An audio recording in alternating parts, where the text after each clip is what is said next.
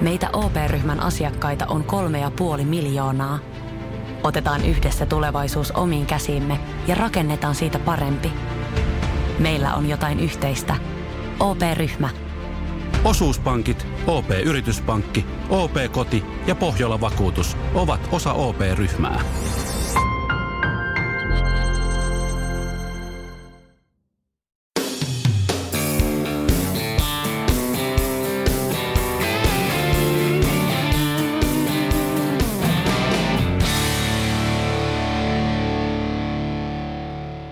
Diabetesta sairastaa Suomessa noin puoli miljoonaa ihmistä, mutta vain noin 50 000 heistä on ykköstyypin diabeetikkoja.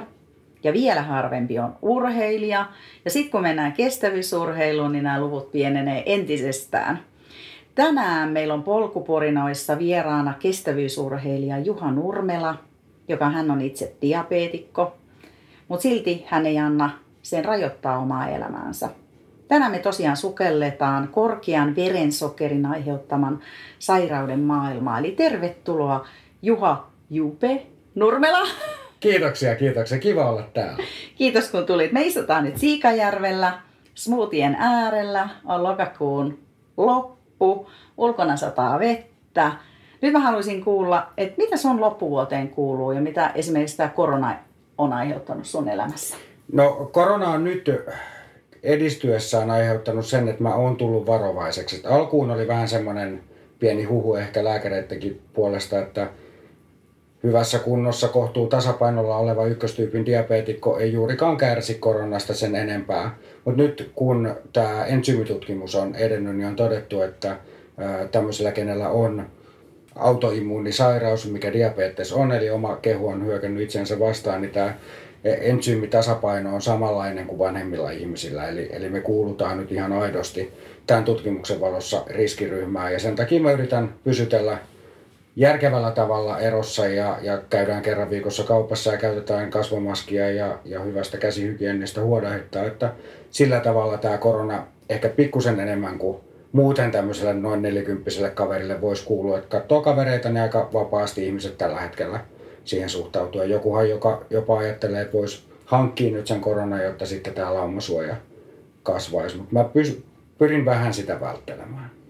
Mutta loppuvuoden suunnitelmista, niin mulla on tällä hetkellä seuraava, ei kilpailu, mutta tapahtuma on tässä lauantaina, aika lähelläkin täältä, e- Espoon Puorometsässä suunnistetaan Kalevan kierroksen viimeinen osakilpailu ja 15 kilometriä karttareittiä. Että varmaan ainakin 20 kilometriä mä siellä metsässä tuun harhailemaan. Että, että onneksi, on hyvä onneksi Mikke ei tässä on nyt kuuntelemassa. No jos tämä 5 kilometriä tulee niinku höröä, niin, niin, se kertoo, että en ole mikään kauhean En mä mikään ihan, siis ihan huono. Että mä oon Kalevan kierros nyt 11 vuotta kiertänyt.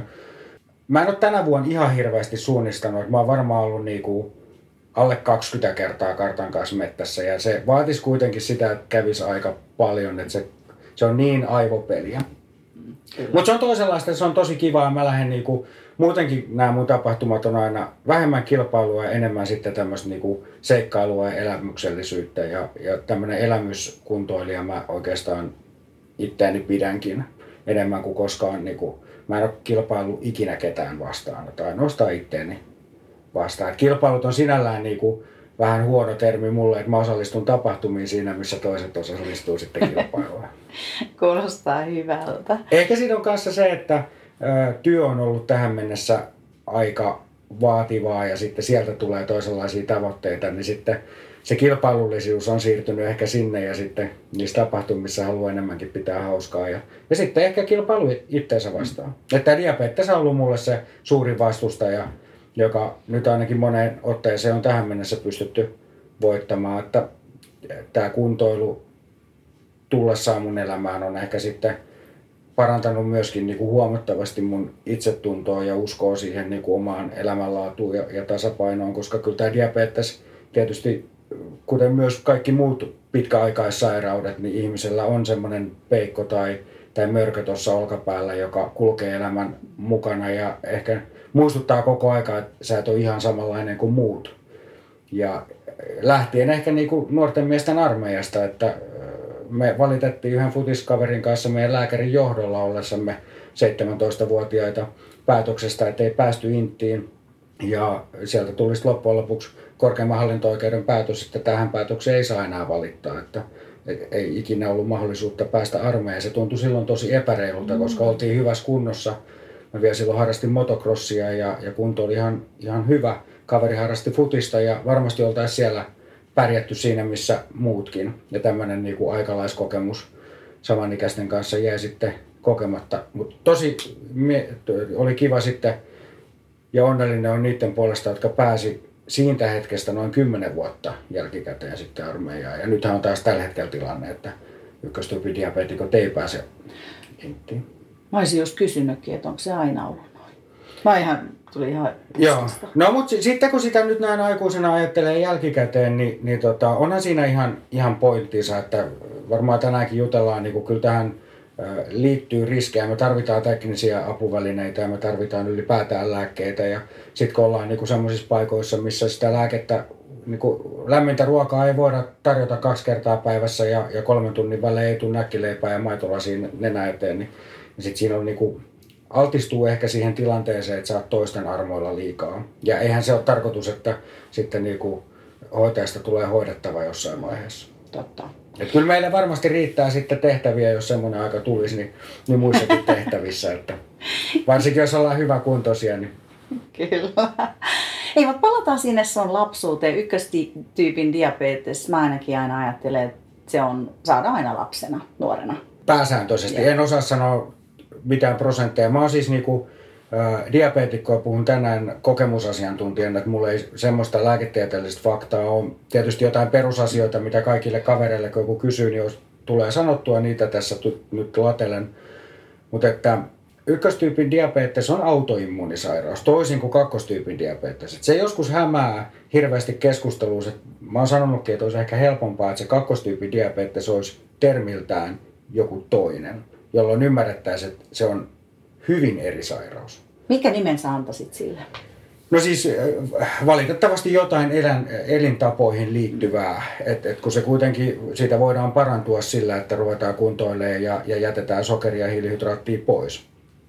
Ja tämän takia sitten taas jotkut luulee, että okei, että oot sä elänyt aikaisemmin niinku huonoa elämää. No en mä silloin lapsena elänyt todellakaan huonoa elämää. Et mullakin on sitten tietysti ollut, ollut sekin aika, mistä tein sitten elämäntaparemontin 2000-luvun alussa ja, ja siihen tämä kuntoilu sitten kovasti liittyy. Mutta lapsena elin hyvinkin vauhdikasta ja vilkasta elämää ja tällä hetkellä uskotaan, että diabetes syntyy tämmöisen virussairauden perusteella ja siihen liittyy jotain genetiikkaa. Eli, eli hyvin monet, kenellä on suvussa diabetesta, niin saavat sen ja, ja se siirtyy pari sukupolvea aina eteenpäin. Ja sitten siihen pitäisi olla joku tämmöinen flunssatauti, joka sitten tuhoaa haimasta semmoiset Largerhansenin saarekkeet ja insuliinin tuotanto estyy.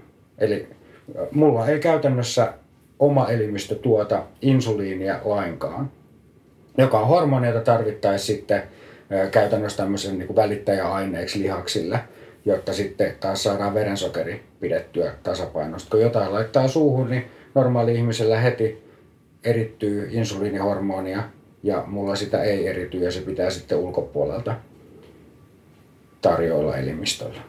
Minkä ikäinen sä olit, kun sulla todettiin ja miten se todettiin?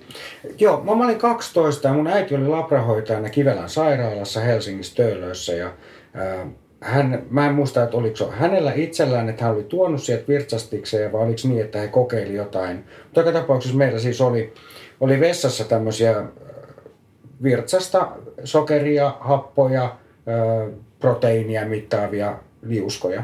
Siihen aikaan se oli muutenkin diabetikolla aika normaali, että liuskat oli kalliita, niin näitä virtsastiksejä käytettiin. Mutta mun äitille ei ollut niinku diabetekseen liittyvää, vaan, vaan se oli johonkin toiseen. Voi olla, että se liittyi tulehdukseen tai johonkin, en muista, mutta, mutta ne oli siis hänellä. Ja mä sitten silloin tällöin niitä kokeilin. Tämä oli siis nyt, elettiin alkuvuotta tai ehkä kevät talveen vuonna 90. Ja se oli aina kivan näköinen, kun siihen tuli kaikki niin kuin vihreäksi. Se oli niin kuin vihreät liikennevalot, siinä oli ehkä kuusi tämmöistä pientä neliöä. Sitten me oltiin oltu isän kanssa yksissä talkoissa ja siellä oli sitten lapset saatu pussi tai kaksi karkkia ja pillimehu ja kaiken näköistä ja ne oli sitten mätetty niin kuin kotimatkalla kaikki kerralla. Ja tota, sitten mä kävin tää sillalla ja sitten mä sanoin väitille ohi menne, että, että nyt piti pysähtyä liikennevaloihin, että oli kaikki punaisella. Ja se, niin kuin, että hetkinen, mi, miten niin punaisella. Sitten mä hain sen, että tälleen näin, että nyt tää oli erinäköinen. Ja no, to, totta kai hän huolestui ja seuraavan aamuna, siis se oli sunnuntai-aamu, mentiin aikaisin Kivelän sairaalaan ja, ja hän sitten sai siellä työkaverinsa kanssa tehtiin verinäyte ja, ja hänen tota, esimiehensä oli paikalla ylilääkäri, osastoylilääkäri ja hän kävi juttelemaan ja sanoi, että kyllä tämä siltä näyttää, että paastosokeri oli 7,6. Ja se pitäisi olla? No se pitäisi terveellä olla siellä vitosella alkava. Onkohan joku viitearvo 5,6 tai 5,2 tai lapsella voi olla jopa 5, jotain tämmöistä. Ja tota, mutta se ei ole mitään siis, kun monet, kenellä sitten ekan kerran mitataan, niin se voi olla 28 tai, tai 30 ja mulla ei ollut mitään tämmöistä, että väsyttää, mm-hmm. pissattaa, janottaa, mitkä on nämä kolme merkkiä, että on pitkään vähän semmoista apaattisuutta ja koko ajan pitää käydä vessassa ja koko ajan on semmoinen niin kuin jano, mikä ei oikeastaan juomalla mene mihinkään. Mikä on sitten tämä korkean sokerin merkki, mikä tietysti sitten kun joskus itselläkin huitelee 30 sokerit, niin tietää, että tältä se sitten tuntuu. Ei ollut, jolloin se löytyi tosi aikaisessa vaiheessa. No sitten sitten mentiin terkkariin ja, ja terkkarissa mitattiin paastosokeria, ne ei ollut enää ihan samaa mieltä. Ne laittoi sitten mut rasitukseen ja mä menin sitten, mä olin ala-asteella, onko ollut viidennellä vai kuudennella, mä menin pussilla tota, rasitukseen ja vetäsin sen, tuleeko sinne nyt sitten 150 grammaa hiilaria tai kuitenkin tämmöinen siihen aikaan ehkä kolmen lounaan verran sitä nopeata sokeria kerralla. Ja palasin takaisin kouluun ja en mä muista, että mulla on loisu mitenkään hirveän erikoinen ollut. Ja ehkä tunti siitä, kun mä oon päässyt pussilla takaisin kouluun, niin, niin Faija ilmestyi sinne luokkaan. Siellä oli soitettu sitten heti sairaalasta, kun ne tehtiin verestä, niin ne ei valmistunut ne tulokset heti, että nyt, nyt kohoo niin huimasti, että se oli kai 18 tai jotain se sokeri siinä. Sieltä suoraan sisään sitten Jorvin sairaalaan ja kaksi viikkoa sisällä. Okei. Okay. Vai kymmenen päivää, jotain tämmöistä kuitenkin. Ja siellä opeteltiin, niin kuin mä oon jälkikäteen monesti sanonut, niin punnitsemaan näkkileipää. Että se, se hoito oli silloin semmoista, että jokainen niin kuin juustopala kävi vaakan kautta ja, ja kaikki. Ja perunat piti olla kananmunan kokoisia eniten mittailtiin ja kaiken näköistä. Se, se tuntui tosi kurinalaiselta. Silloin Tex ei kestänyt kauhean kauaa. Meni, olisiko sitten jo 95 tai jotain, viiden vuoden päästä, niin ja mä sain niin kuin todella loistavan lastenlääkärin Eero Caprion, jolla tytärellä oli, hänellä, hänen tytärellään diabetes ja, ja tota, hän oli niin kuin koko elämänsä antanut tälle lasten diabetekselle. Niin, niin, ja siitä ehkä vielä se, että kun me ensimmäisen kerran sitten mentiin hänen vastaanotolle, mä olin ollut muutaman vuoden varmaan siellä Jorvissa, ja kun mä siirryin sieltä Jorvista PXeen, niin hänellä oli semmoista pelisilmää, että mä olin sitten jo ehkä sen 14 tai jotain, niin hän näki, että nyt ei isän kannata enää tulla niin kuin mukana ja sanoi, että jos me hoidetaan tämä kahdesta, että voiko niin kuin ottaa käytävässä, mikä on ollut hirveän iso siihen, että ei oikeastaan koskaan mun vanhemmat alkanut hoitaa mun diabetesta, vaan mä oon ottanut sen alusta asti itse ja sitten siinä puberteetissa teiniässä ehkä sitten oli kaiken näköistä myrskyä, niin se oli jo mulla omassa kädessä kuitenkin, että osasi niin pitää itsensä hengissä kun sitten taas monella voi olla, ketkä pienempänä sairastuu, totta kai luonnollisesti vanhemmat hoitaa sitä ja, ja on siinä niin kuin rinnalla tekemässä päätöksiä, niin sitten se täytyy siirtää se päätöksen ja huolenpidon mm. vastuu jossain vaiheessa sille potilaalle itselleen. Kyllä. Joo, mutta semmoinen tosiaan 90 ja, ja tota, siitä on nyt sitten kaiken kaikkiaan mennyt, mä oon ollut 12-vuotias, niin on mennyt jo 32 vuotta. Sä oot hyvin oppinut jo näkkileivät punnitse. Niin, äh, en mä oppinut tämän, tätä tautia hoitamaan kyllä, niin kuin voisi sanoa, että mä opettelen sitä varmaan koko elämäni. Niin kuin, jos joku sanoo, että osaa sen täydellisesti, niin siinä on ehkä kyllä vähän lapin lisää. kun tässä on semmoisia asioita, ilman, musta tuntuu, että välillä ilman paine ja varsinkin siis hormonit, että ihastut, vihastut, rakastut, kaikki tämmöiset vaikuttaa tosi paljon – että yksikään päivä ei ole täysin samanlainen. Niissä on lainalaisuuksia ja nyt liikunnassa ne on enemmän onneksi samanlaisia.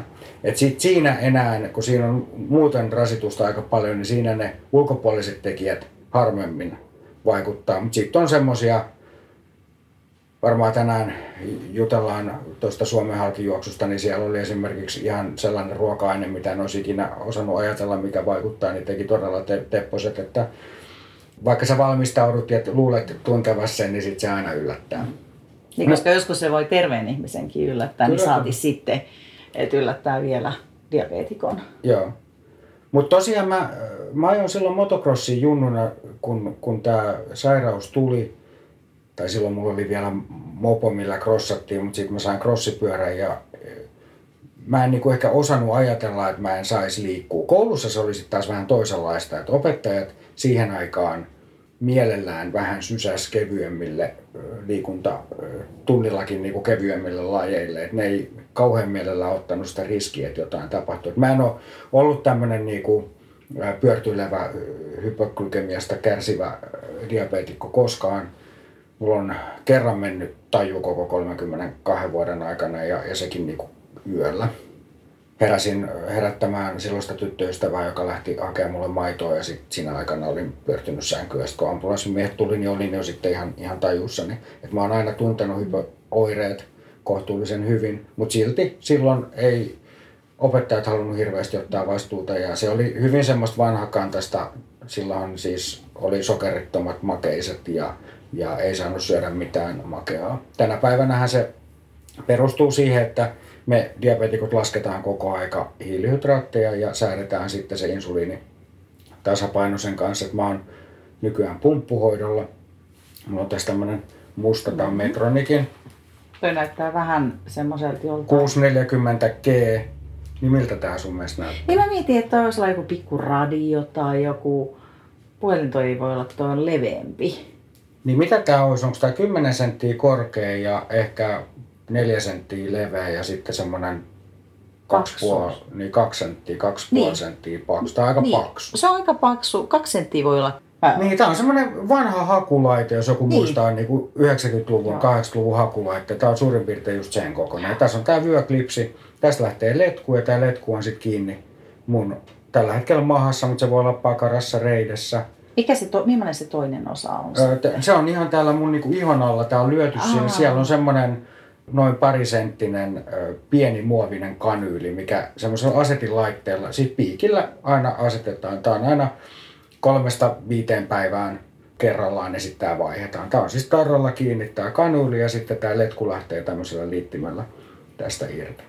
Mutta tunti enempää ei, ei saisi pitää irti kehosta, koska tässä ei nyt ole semmoista niin sanottua pitkävaikutteista insuliinia, vaan koko toiminta liittyy siihen, että tämä mikroprosessori tässä pumpussa annostelee mulle käytännössä niin kuin puolen minuutin välein tai jatkuvasti insuliinia halutulla ohjelma basaalilla. Ja sitten mulla täällä toisella puolella mahaa, tätäkin voi pitää kädestä jossain tämmöisen pienen simpukan, mm-hmm. ehkä nyt puolitoista senttiä kertaa puolitoista senttiä kokoinen sensori, joka on tuolla kudosnesteessä, eli mittaa kudosnesten verensokeria ja sen takia siinä on noin 15 minuutin viive. Ja se näyttää mulle taas sitten tuohon, huomaa, että mm. hormonit vähän on nostanut, kun pikkusen mm. alku jännitti, niin ja. nyt on verensokeri 9,1. Ja, ja se piirtää tuohon niinku, tota, verensokerikäyrää. Ja nyt se justi kertoo mulle, että se haluaa reilun tunnin päästä kalibroinnin, eli se halusi tänne sormen päästä verensokerin. Ja nyt kun tässä on vähän aikaa juteltu, niin nyt se lähtee tasaantumaan sen vaikutuksesta ja tippumaan. Tälle kanssa näkee, miten Et, niinku tilanteet niin, vaikuttaa. Niin, niin se on nä- joo. Kauan ton tyyppisiä on sitten ollut markkinoilla? Kyllähän näitä pumppuja on ollut sitten jo niinku, varmaan 90-luvulla tullut enpä ihan päätäni pantiksi, mutta näitä on ollut aika kauan, mutta ihan alkuun niitä sai siis pienet lapset. Ja tämä sensoriinti on tullut vasta nyt niin kuin sanotaan 10 vuoden aikana. Ja mulla tämä on nyt ollut pumppu taisi tulla 2014 tai 15, eli se on ollut nyt viisi vuotta. Ja sitten jatkuva sensorointi tuli sitten ehkä vuoden tai kaksen jälkeen. Nyt Lohjalla, missä mä oon hoidossa Lohjan diabetespolilla, niin siellä hoitavan lääkärin mielipide on se, että, että mun harrastuksilla ja, ja muutenkin niin kuin aktiivisella elämällä niin kannattaa ehdottomasti pitää jatkuvaa sensorointia, mistä mä oon tosi kiitollinen. Että, että tietysti tässä on niin kuin jonkun verran kiinni myöskin yhteiskunnan varoista. Tämä maksaa, yksi sensori maksaa aina 80 euroa, eli tämä mikä laitetaan nahan alle jolloin sitten sit tulee jotain kustannuksia, mutta sitten kannattaa aina niin kuin jokaisen miettiä, että jos sitten taas, ehkä ei mun tapauksessa, mutta monessa tapauksessa, jos toinen tulos on se, että ei hoida sitä diabetesta, sitten puhutaan niin kuin kirurgisista toimenpiteistä ja, ja muista. Totta kai niitä lisäsairauksia voi tulla muutenkin. Mä oon vielä onneksi tähän mennessä välttynyt niiltä täysin, mutta että onhan tämä semmoinen sairaus, joka kalvaa ihmistä sisältäpäin, että eihän tässä pysty pitämään verensokerit tasapainoa vaikka Tänä varmaan jos istuisi vain neljän seinän sisällä ja kyttäisi sitä mittaria koko ajan, mutta että jos vähänkin elää, niin, niin se pakostakin jonkun verran heittelee. Ja sitten se syö jonkun verran niin kuin ihmistä pikkuhiljaa. Palataan vielä noihin sivuvaikutuksiin ja riskeihin, mutta mennään nyt vielä siihen, että miten sä oot sitten päätynyt, sä harrastit siitä motocrossia nuorena, oot sä siitä jatkanut liikuntaa? Ei, Sitten sit, tuli niinku kuvioon ö, opiskelu ja duunit ja, ja tota, mä toteutin mun lapsuuden ammatin. Siitä kiitos mun ensimmäiselle tyttöystävälle, joka, joka sanoi, kun mä mietin lukion jälkeen, että, että mihin mä lähden opiskelemaan sanoi, että niin kuin toi, että sä haluat rahtariksi, sä haluat ajaa niin kuin isoja autoja sun koko sun elämä, niin sun kannattaa tehdä se nyt. Muuten sä tuut tekemään tuon luonteella joskus jonkun tosi radikaalin, jota se sitten kadut enemmän. Et nyt se satuttaa kaikkein vähiten. Ja mä ajoin sitten isoja autoja neljä vuotta ja elin sen kaltaista elämää. Eli niin kuin monet rekkamiehet sanoo, että koiran elämä, että asutaan kopissa ja kustaan renkaalle ja haukutaan naapuriautoja.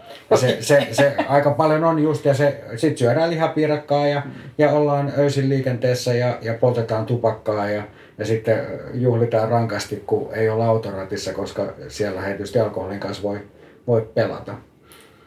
No sitten mä lähdin opiskelemaan sen jälkeen, kun totesin, että nyt tämä on nähty, nyt mä oon tämän elämyksen saanut ja ehkä tällä, tämä elämys ei kanna mua ihan koko elämää.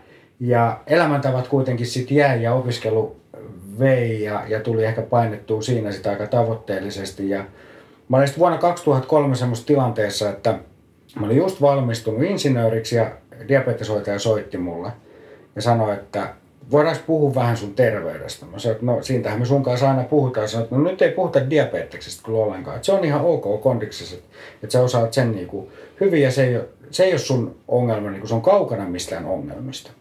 Mutta sun ongelma on se, että kun sä viimeksi juttelit, puhuttiin jostain lisäsairauksista ja muista, että, että millainen voisi olla 50 mikä itse asiassa olisi jo nyt kohta seitsemän vuoden päästä, niin, niin hän sanoi, että hän on sitä mieltä, että sun ei kannata sitä hirveästi murehtia, koska noilla elämäntyyleillä sä et normaalilla elä 50 että sä syöt perhepizzan kello 19 alkaen, siihen mennessä et ole syönyt oikein mitään. Että hän ei edes ymmärrä, millä sä pidät sen tasapainon noin hyvänä. Sen jälkeen sä juot illalla nukahtumislääkkeeksi joka ilta muutaman keskioluen. Ja sit sä juhlit kohtuu radikaalisti kerran kaksi kuukaudessa. Nämä ruokavaliot ja, ja kaikki niin kuin arvot alkaa näyttää siltä ja paino plus muuta, että paino oli sitten jo melkein 90. Ja kun mä sitten siitä tiputin, niin se oli 61,5.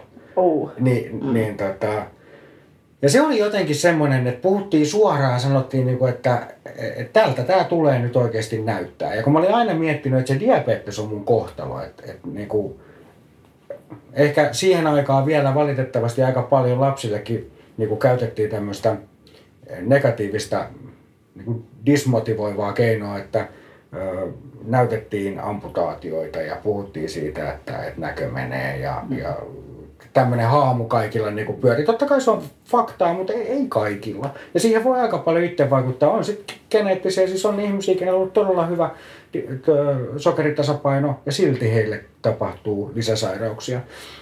Mutta mä olin sitten ehkä ajatellut aina, että, että ihan sama mitä tässä käy, että tämä diabetes vie. Mutta hän sanoi, että ei, ei, ei, ei sun kannata, niinku, ja, ja sen jälkeen sitten vielä mun niinku lastenlääkäri Eero Caprio sanoi, että suurempi todennäköisyys niin kuin vammauttaa itsensä on, että kun sä kävelet vihreällä valoilla suojatiellä, nyt joku ajaa sun yli, kun että tällä hoitotasapainolla sä saisit diabeteksen niin kuin vakavia komplikaatioita. Ja, ja no sitten sit joutuu alkaa miettiä, että hetkinen, että, että miten tässä kääntäisikin. Että mähän saatankin niinku diabeteksen puolesta elää vaikka kuinka pitkään, mutta että mä haluan itse tuhoa itteeni. Ja, Voiko siinä saada kakkostyypin diabeteksen? Niin, ei, ei, ei, tosin ei voi enää joo, että se, se on kyllä tässä samassa paketissa, mutta tota, mutta sitten kun mä oon tämmöinen niinku hurahtaja ja, ja teen aika tiukalla temmolla sit asioita, mitä, mitä teen, niin sitten mä otin projektin ja, ja me itse asiassa, meillä on tämmöinen valokuvausyhdistys, niin siinä innostuttiin sitten, osa innostui lenkkeilee. Se oli 2004 ja siitä tehtiin siis useamman vuoden. Mä juossut ekan maratonin siitä vasta sitten neljän vuoden päästä. Mutta me alettiin niinku kuntoilee ja sillä kuntoiluporukalla sitten tota, päätettiin, että lähdetään maratonille. Ja sitten se eka maratonin niin. jälkeen vielä tuli jalkaongelmia ja muita, mutta sitten mä olin niinku lääkärikies kahteen vuoteen juoksemasta maratonia, mutta sitten mä juoksin ensimmäisen puolikkaan, koska mä en ollut juossut puolikasta ennen. Ja sitten tuli kymppejä ja muita ja sitten mä olin ihan niinku myyty siihen. Ehkä osittain siihen onnistumisen tunteeseen, siis se maratoni niin diabetikolle, ehkä vielä vuonna 2008 ei ollut ihan kauhean. Sitten oli yksi dokumentti tehty telkkari, jossa ehkä vielä niin kuin mystifioitiin sitä asiaa, niin kuin, että se tuntui todella kovalta urakalta tai lähes mahdottomalta. Eihän se tietysti ihan helppo juttu ja hirveän varovainen, varsinkin ensi kerta, koska ehkä kaikille diabetikoille se mun terveinä ollut se, kun on, on saanut käydä omasta tarinasta puhumassa, että, että opetelkaa aika rauhassa tuntemaan ne, ne omat kommervenkkinne, että miten se niin kuin teidän diabetes käyttäytyy. Ja et, sitten ei tule enää yllätyksiä. Että aina kun yhden yllätyksen on kohdannut, niin kyllä ne sieltä vähenee, vaikka sitä ei ehkä koskaan opi täysin hallitsemaan. Kuinka monta maratonia sulla on nyt? Onko 119 taitaa nyt olla, että se oli se Suomen halki juoksu vuosi, kun me saatiin niistä... Minä vuonna se tapahtui? 2007. Se oli Suomi täytti 100 vuotta. Niin se oli silloin. Joo, Relan op, opiskelijahierro porukka oli päättänyt jossain saunaillassa, että he haluaisivat niinku kunnioittaa Suomen itsenäisyyttä ja satavuotista historiaa sillä, että he juoksi Suomen päästä päähän. No loppujen lopuksi siitä porukasta ei sitten kukaan juossu tai ei päässyt niin kuin loppuun asti, mutta ne oli kaikki mukana ja ne oli nämä promoottorit, Markut ja Teemut ja, ja Pertut, jotka sitten Janit, jotka oli meillä siellä huoltoautossa ja, ja mahdollisti tämän homman ja ihan mielettömällä tsempillä. Mut kuinka, sitten, te, kuinka teit juos? Meitä lähti 14, josta yhdeksän pääsi sitten äh, maaliin. Joo. Ja, ja sehän ei ollut kilpailu, vaan se oli niin. nimenomaan niin kuin tapahtuma, että siinä ää, aika nyt otettiin sen takia, että kun maratonkeräilijöille pitää todistaakseen jolla se aika, mutta sinällään niin kuin järjestäjä sanoi, että, että ei ole kilpailu, vaan, vaan hyvässä yhteishengessä mennään. Kyllä sieltä sitten kilpailuhenkiset kilpaili, että eihän sitä kielletty. Eli te juoksitte maratonin päivässä vai Joo. enemmän? No siis minimissään mara, neljä neljä taisi olla lyhyin päivä ja sitten, jos muistan nyt oikein, niin 5-7 tai 6-2 oli, oli pisin päivä. Mistä sä tiesit, että sun sairauden takia niin se on riskitöntä, niin tunneksä, on se maratoni tai se oli varmaan vähän erilainen sit se pitkä juoksu, että mistä sä tiedät sun kehossa, että kaikki on ok? Millaisia oireita siellä? Onko sulla koskaan tullut jotain oiretta, että sä tiedät, että nyt pitää syödä tai ottaa sokeria tai... Niin, kyllä se mittaaminen ja se, että sä oot kärryillä. Diabetikko ei tunne korkeita verensokeria, tai sen tuntee, kun sit se on niinku todella riittävän korkea. Se korkeampi sokerihan on vielä se vaarallisempi. eli sit voi joutua koomaan, mutta sen pitäisi olla jo aika kauan. Mutta se johtuu nimenomaan tilasta, jossa sit ei ole insuliinia ja, ja elimistö ei saa sitten enää niinku niitä sokereita käyttöönsä. Joo. Koska ne jää niinku so, lihassolujen ulkopuolelle, kun välittäjäaineet ei ole. Mutta eikö se arota millään muotoa? Ei se, ei. Et, niinku matala sokeri sitten, mulla on tuntemuksia, että mä tunnen hypoglykemian oireet kyllä. Mutta sitten kun, jos se juostessa esimerkiksi tai triathlonissa missä tahansa tunnet ne, niin se on kyllä auttamattomasti myöhäistä. Et sit niinku, et jos mä menisin vaan sillä, että juostaan niin kauan kun tuntuu hypo, niin sitten mä oon niinku puoli tuntia pois pelistä. No otetaan tähän väliin tarina sieltä Suomen halki juoksusta, kun mä kärsin B-vitamiinin puutoksesta. Eli se oli kuitenkin niin, kuin niin paljon 30 päivää, reilu maratonin päivässä. Ja oltiin nyt sitten jo Keski-Suomessa, oltaikohan menty sitten melkein 20 päivää putkeen. Ja meillä oli, Liukan Mikko oli mun, mun tota, tiimikaveri, meillä oli tämmöinen satasammakot tiimi vauhtisammakon juoksukoulun niin kuin hengessä ja, ja oltiin asuntovaunukavereina ja me oltiin alussa niin kuin ajateltiin, että syödään tosi terveellisesti ja Mikko on tosi tarkka siitä, että, että tulee niin kuin hivenaineita ja kaikki. Kyllä ainakin mulla ja kyllä täytyy myöntää, että Mikollakin aika paljon kääntyi sitten jossain vaiheessa siihen, että ei sitä vatsaa millään salaatilla enää kannata täyttää. Että se energian kulutus on ihan järkyttävää, kun se niin kuin kertaantuu ja kertaantuu. Kyllä. Joko, joka päivä, että se ei olekaan vaan niin, että tänään meni 6000 kilokaloria, vaan kun se ei saanut eilen sitä ihan täyteen ja tänään taas meni, niin sulla on niin kuin sitä energiavelkaa siellä ihan mielettömästi. No tämä johti sitten siihen, että me syötiin niin kuin esimerkiksi kahdestaan semmoinen kolmen litran pastakattila illassa ja sen päälle niin kuin sitten pussikarkkia ja yksi suklaalevy ja, ja litra jäätelöä. Ja, ja kaikkea tämmöistä, niin kuin, missä ei ollut mitään muuta väriä kuin, kuin sokerin väri käytännössä. Ja ne, tuntuu vaikealta, että se olisi haastava diabeetikkona, mutta kun laskee tarkasti sen hiilarin mällin ja suhteuttaa siihen takana olevaan rasitukseen, niin, niin siinä, kun kaksi tuntia sen jälkeen jakso niin kuin val, valvoa sitä, että kun sä olit tuommoisen niin kuin mätön vetänyt mm-hmm. ja katsoo sitä sokeria, niin sen jälkeen se jää taas viiva suoraan sit koko yöksi. Et se oli silleen helppoa. Mutta sitten päivän numero 20 ja siinä kieppeillä, niin, niin mulla alkoi niin kuin huuli täältä reunat ja, ja ihan huuletkin halkeilee. Ja sitten joku sanoi, joka tietää asiasta, että B-vitamiini, kun te ette ole syönyt niin mitään vihreitä. Ja Mikolla oli sitten tämmöistä vahvaa B-vitamiinivalmistetta.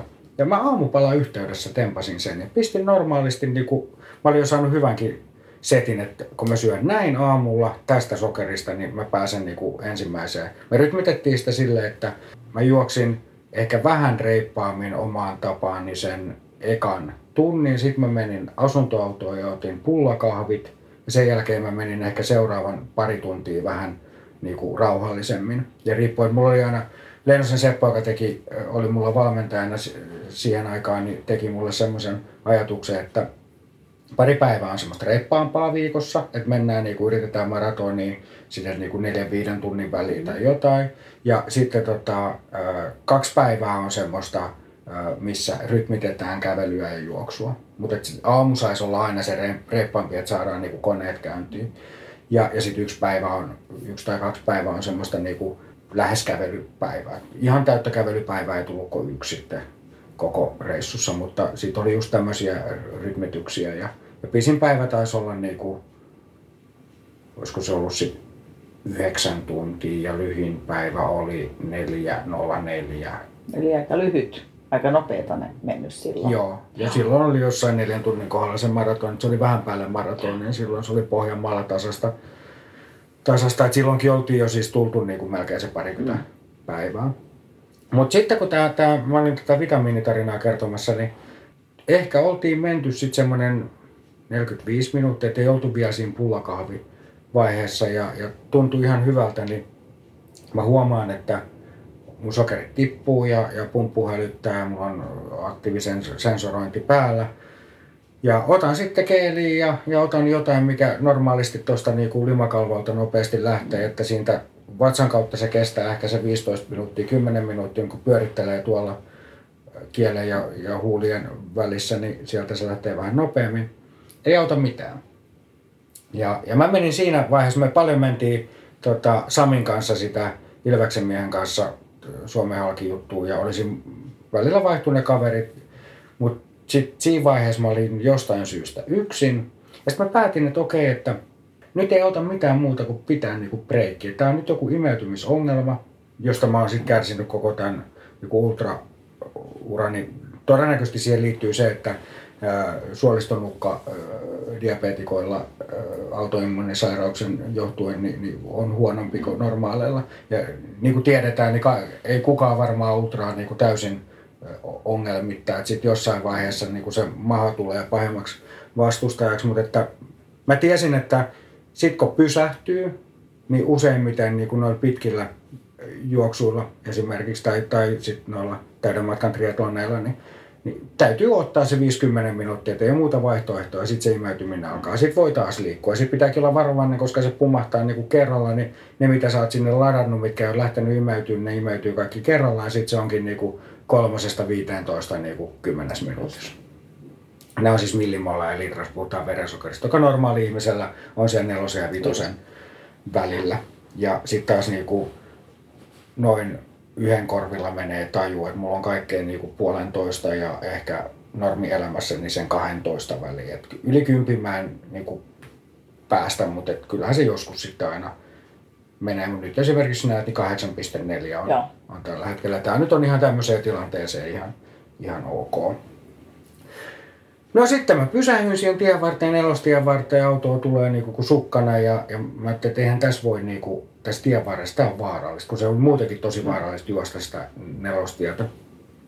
Siinä oli kohtuu pitkä heinä, niin mä menin sinne makailemaan. Sinällä ei ollut mitään ongelmaa. Tiesikö joku, että sä meet sinne Ei kukaan tietenkään. Okay.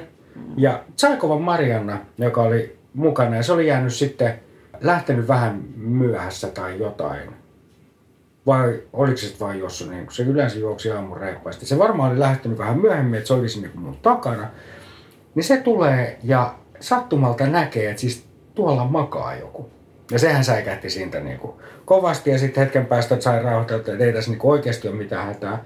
Mutta tota, hän jäi sitten mun kaveriksi ja kuljettiin seuraavaan huoltoon sitten yhdessä. Ja mitä muuta syytä kun mä en keksi kuin se, että se B-vitamiini pisti sen mun imääntymisen niin kuin totaalisesti. Koska seuraavana aamuna yhtenäkään edellisenä päivänä samoilla aamupaloilla ei ollut mitään tämmöistä tapahtunut. Et se oli vaan aika tujakka annos sitten, mitä otettiin. Tosin kyllä sitten huuletkin lähti korjaantua sen jälkeen. Mutta et, et tämmöisiä ei osaa, niin kuin, vaikka kaikkea otat ennakointia huomioon, niin, niin kaikkeen ei pysty sitten varautumaan. Eikö se ole näin? Okei. Okay sä et voi kaikkeen varautua, mutta niin kuin aikaisemmin, niin sit myös se tunnetila ja kaikki muu saattaa vielä vaikuttaa. Joo, juoksussa ja urheilussa se ei enää, en mä huomannut, että se siinä niinkään vaikuttaisi, mutta normaali elämässä, niin kuin just näytin tässä, kun mm. aloitettiin tämä podcast, niin kyllähän tästä tämmöinen pieni niin kuin mm. hyppähdys ylös on ihan johtuen siitä, että jännittää ja sitten mm. ne hormonit niin kuin vaikuttaa.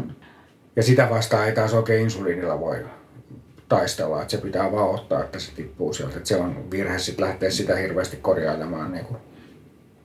Ja tietää sitten sen, että vai, onko se, johtuuko se insuliinista tai johtuuko se niin kuin, insuliinin vähyydestä vai johtuuko se hormoneista, niin sekin on semmoinen, mikä pitää sitten opetella ja arvailla. Ja, ja aika paljonhan tässä on sitä, että aina ei täysin voi tietää, vaan täytyy niin kuin veikata parhaalla mahdollisella tavalla ja sen jälkeen katsoa, mitä tapahtuu. Niin niin tuo laite ei kerro, että mistä asiat... Ei kun joku sanoo, että no nythän tuo on hyvä, kun sulla on niinku tuommoinen automatiikka, niin ei, ei tämä kyllä varsinaisesti automatiikka. Tämä on niinku hyvä apuväline niin. siitä, että se kertoo mun nykyisen verensokerin mm. tilan ja sitten se annostelee mulle mun määräämällä ohjelmistolla insuliinin. Mutta mun täytyy niinku ottaa kantaa siihen, että paljonko menee missäkin hetkessä. No siellä on tietysti perus tämmöiset pasaalimallit, puhutaan pumpuset on, on pasaali, joka on se perusinsuliini, ja sitten on se bolus, jota annetaan siihen ateriaan, kun sä syöt jotain. Mutta silloin sun pitää aina laskea, että paljonko tässä on hiilihydraattia, plus ottaa huomioon, että mitä mä oon tehnyt niin kuin viimeisen tunnin tai viimeisen mm. päivän aikana, riippuu vähän siitä, kuin intensiteetillä on tehnyt sitä urheilua. Ja sitten, että mitä mä tuun tekemään varsinkin seuraavan kahden tunnin aikana, koska sen insuliinin vaikutus on vahvimmillaan se kaksi tuntia. Jos olet just lähdössä lenkille niin, ja pistät sen normaalin määrän tai annostelet pumpulla, niin sitten tapahtuu kyllä kummia. Ja sitten niissä insuliineissakin on vielä hirveästi eroa. Mä oon nyt justiin kolme viikkoa ollut tämmöisellä Apitralla, käyttänyt Apitran nimistä insuliinia. Mulla oli aikaisemmin nopeaksi mainostettu, jonka nimeä en enää taas muistakaan, mutta insuliini, rakettiinsuliini, joka sitten ei kyllä liikunnan kanssa niinku toiminut mitenkään. Fiaspo oli sen nimi.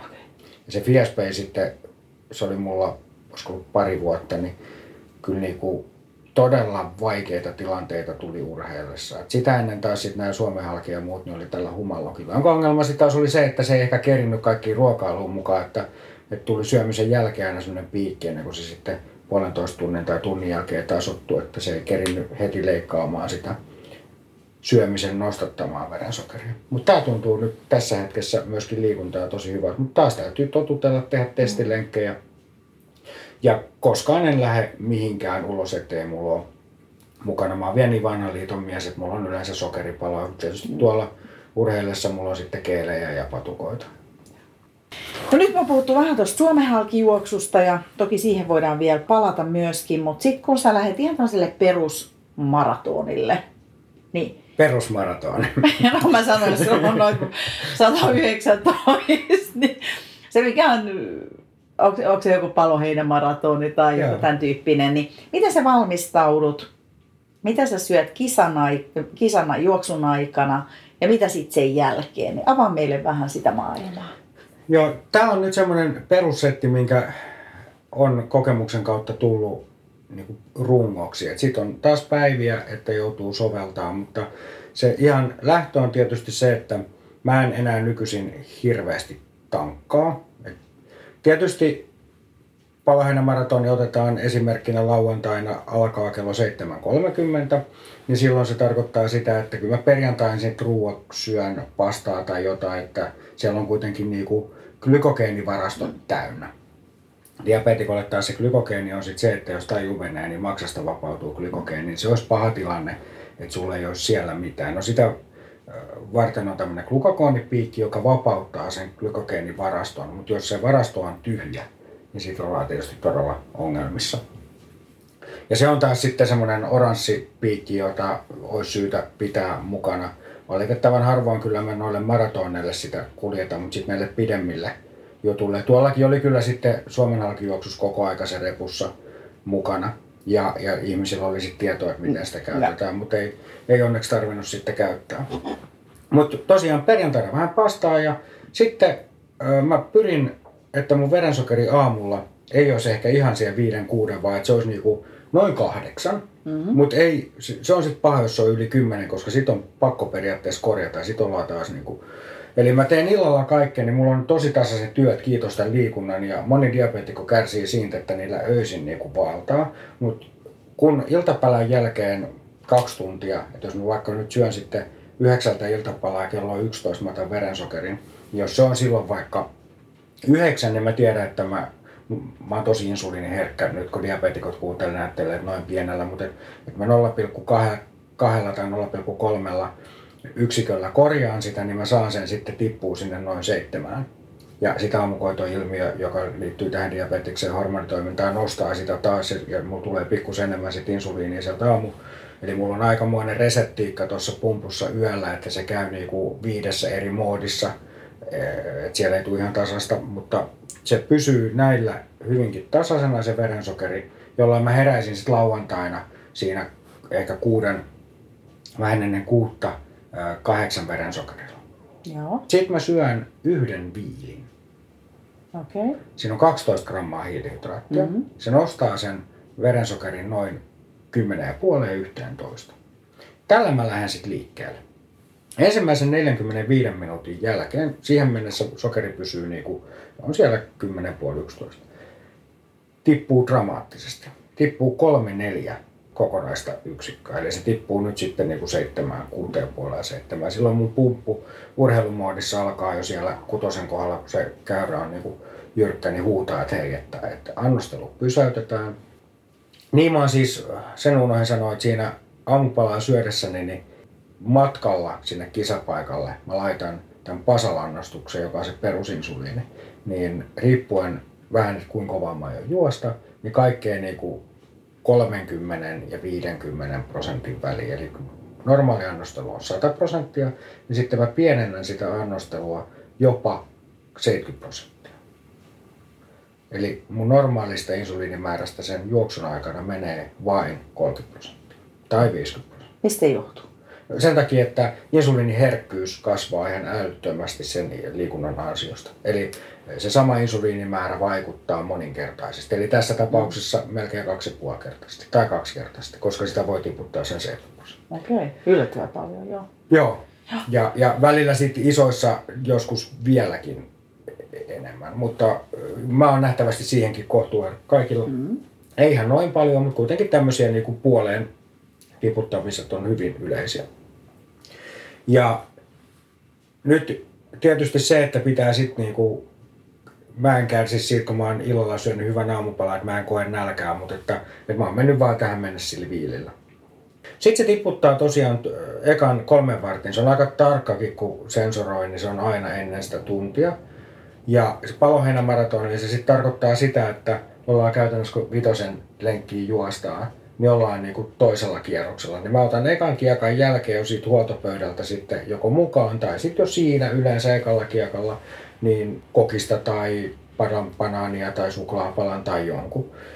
Ja sen jälkeen sitten sillä, niin noin tunnin välein mä otan normi tämmöisellä niin kuin keräilymaratonilla niin keeliä. Että semmoista 24 grammaa hiilaria per pussi, niin jos on näitä pikkupusseja. Mm-hmm. Tai sitten jos on näitä maksimin isoja pulloja, niin yritän sitten sen verran imasta, että ehkä neljällä imasulla saisin sen, sen koko kierrekorkillisen maksimin käytettyä. Siinä muistaa 60 grammaa siinä vai 70 grammaa siinä maksimissa. Se on niinku se perus. Sitten se menee sinne loppuun asti hyvinkin tota, tasaisesti sillä, että tunnin välein ottaa jotain. Välillä ei tarvitse ottaa ihan niinkään usein, koska se pasalannostelu on, on niin, kuin niin pienellä. Mutta sitten, jos tekee mieli alkaa syömään enemmän, niin sitten täytyy taas laittaa sitä polusta ja, ja olla sen kanssa kohtuu tarkkaan, että jos ajattelee, että tuommoiseen vaikka, jos syö maratonilla suklaapatukan tai tämmöisen urheilupatukan, johon normaalisti joutuisi pistää vaikka 2,5 yksikköä, niin, mm. niin nyt niin kuin 0,5 tai 0,7 enempää ei, ei kyllä uskalla ottaa insuliinia, koska se vaikutus on. Ja sitten se imeytyminen vielä täytyy muistaa se, että se, se ei välttämättä se patukka imeydy, että useasti käy niin, että tietysti sen myöskin johdosta, kun se adrenaliini ja kaikki mitä siihen liikuntaan liittyy, vaikka se joskaan niin kovin kilpailullista, poistuu kehosta, niin melkein heti maalin jälkeen, vaikka et söisi yhtään mitään, niin se sokeri lähtee ja nousee. Niin mulla on sitten, heti kun se kisa päättyy, niin mä otan yhdestä kahteen yksikköä. Eli nyt sitten niin kuin sanotaan, että 2-4 suklaa tai semmoisen urheilupatukan verran sitä insuliinia, mitä mä olisin siinä niin kuin juoksun aikana ottanut, niin, niin insuliinia vaikka mä en yhtään syö mitään. Koska nyt me ollaan oltu niin kuin insuliinivajauksessa ja sitten liikunta loppuu ja se, siihen liittyvät niin kuin hormonit poistuu, niin, niin silloin tarvitaan sitä insuliinia. Sitten tietysti ihan normaali tämä tai kaikki pitää saada niin kuin kaikkien muidenkin puolen tunnin aikaikkunassa jotain mm. Protskuu vähän ja, ja sitten parin tunnin sisällä se kunnon hiilaripommi, että, että se palautuminen alkaa, niin mä oon monesti diabetikolle sanonut, että älkää jännittäkö sitä niin urheiluaikaista, vaan mä enemmänkin jännitän nimenomaan kaikkea sen jälkeen tapahtuvaa. Että se on sitten semmoista vuoristorataa useasti, kun tosiaan on oltu pienellä insuliinilla, mm. sitten keho arvoo hirveästi hiilaria, ja, ja sitten miten se nyt alkaa sitten imeytyy ja sitten sen insuliiniannostelu, kun kuitenkin se liikunta painaa sitä insuliinivaikutusta, eli pienemmällä insuliinimäärällä pärjätään, mutta se on aina, että se ei ole koskaan niin kuin absoluuttisen sama, että meet tämän taulukon mukaan, että se hirveästi mm. riippuu päivistä, niin sitten kyllä käydään niin kuin välillä korkealla ja, ja sitten tiputaan sieltä korjausinsuliinin jälkeen matalille ja taas korjataan ja onneksi mä pystyn heti syömään kaikkien niin kuin suoritusten jälkeen, että mulla ei ole sitä ongelmaa. Toki sitten olisi esimerkiksi tuo Espoon 24 tunnin juoksu on kyllä semmoista niin kuin oksentamisen riemuvoittoa, että ei, ei mitään rajaa. Se on ollut mulla aina tosi vaikea. Ja siellä on sitten diabeetikkona vaikea, että kun joutuu öisin käydä niin kuin vaattaamassa, että saa mm. taas jotain syötyä, niin sitten sen vielä verensokerin kanssa, koska jos tulee matala verensokeri, niin se tarkoittaa sitä, että pitäisi pystyä niin kuin jotain laittaa suuhun ja sitä se on semmoinen olo, että mieluumminkin haluaisi jotain asiat suusta pois. Niin... Joo, se onkin haastavaa. Mikä se on yksi y- yhtä mittainen pisin juoksu, mitä sä oot juossut? Niin kuin kerrallaan, että onko se kaksi nelosella?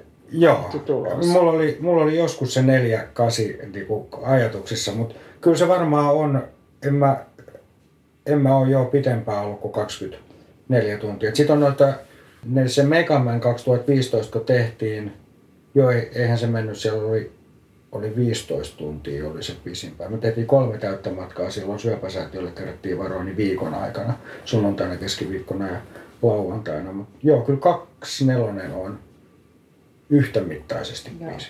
Ja kyllä se, kyllä se alkaa mulle riittää, että joskus Backströmin Miikan kanssa juteltu, että hän on sanonut, että se kuusi päivää olisi kuningaksi että sinne kannattaisi mennä. Mä luulen, että se kuusi päivää on sitten taas pikkusen ehkä verrattavissa tähän Nuorkamme Helsinki-projektiin, että tässä tietysti nukuttiin vähän reilummin, kun meillä oli aina aamulla yhdeksältä lähtöjä ja sitten sai suorittaa omaa vapaaseen tahtiin ja, ja sitten taas iltatoimet ja seuraava aamuna yhdeksältä joka sopi kyllä diabetikolla aika hyvin, että siinä muodostui semmoinen niin kuin systemaattinen mm.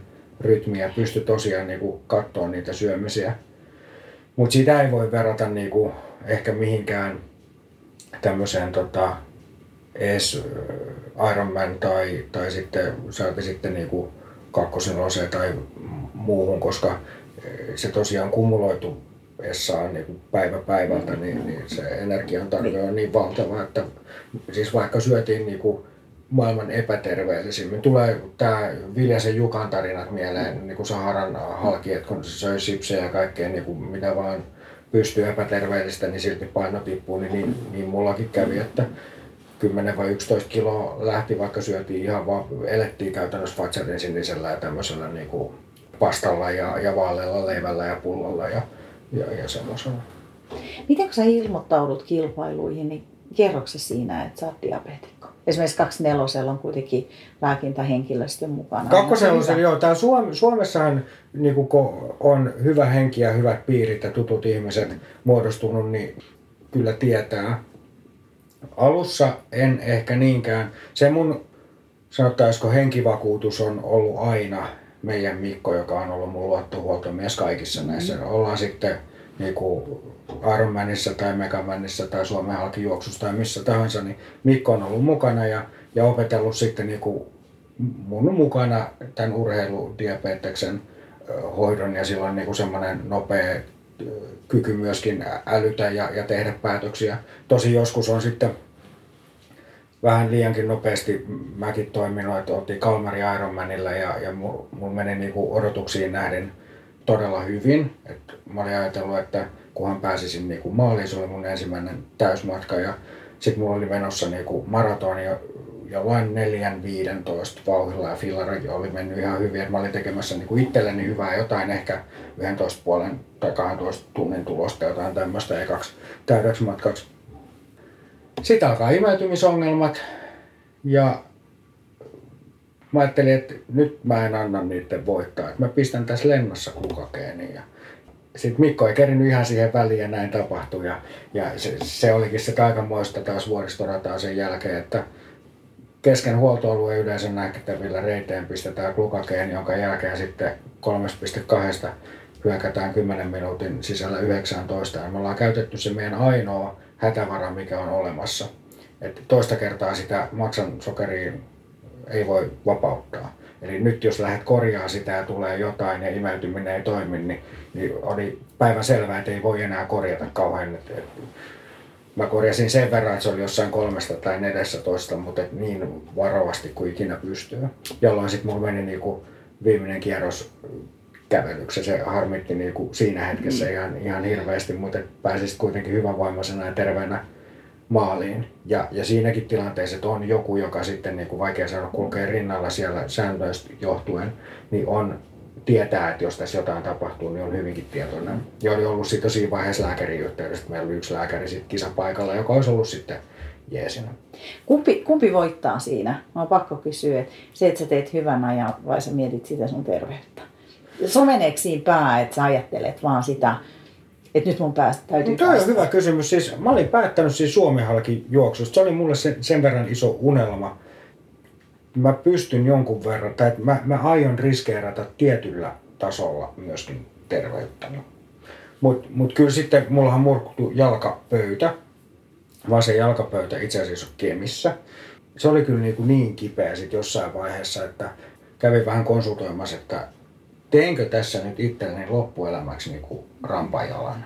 Mm. Niin sitten vastaus oli se, että et ei, että kyllä tämä paranee, että jos sä siedät sitä kipua ja sitten katsotaan, että tietyillä kipulääkkeillä ja niillä yhdistelmillä ei saa urheilla, että et sitten taas pilaa munuaisia ja maksaas, mm. niin, niin tota, kun ne asiat oli niinku katsottu, niin sitten se on vaan enemmän siitä kiinni, että kuinka paljon sitä kipua siedät.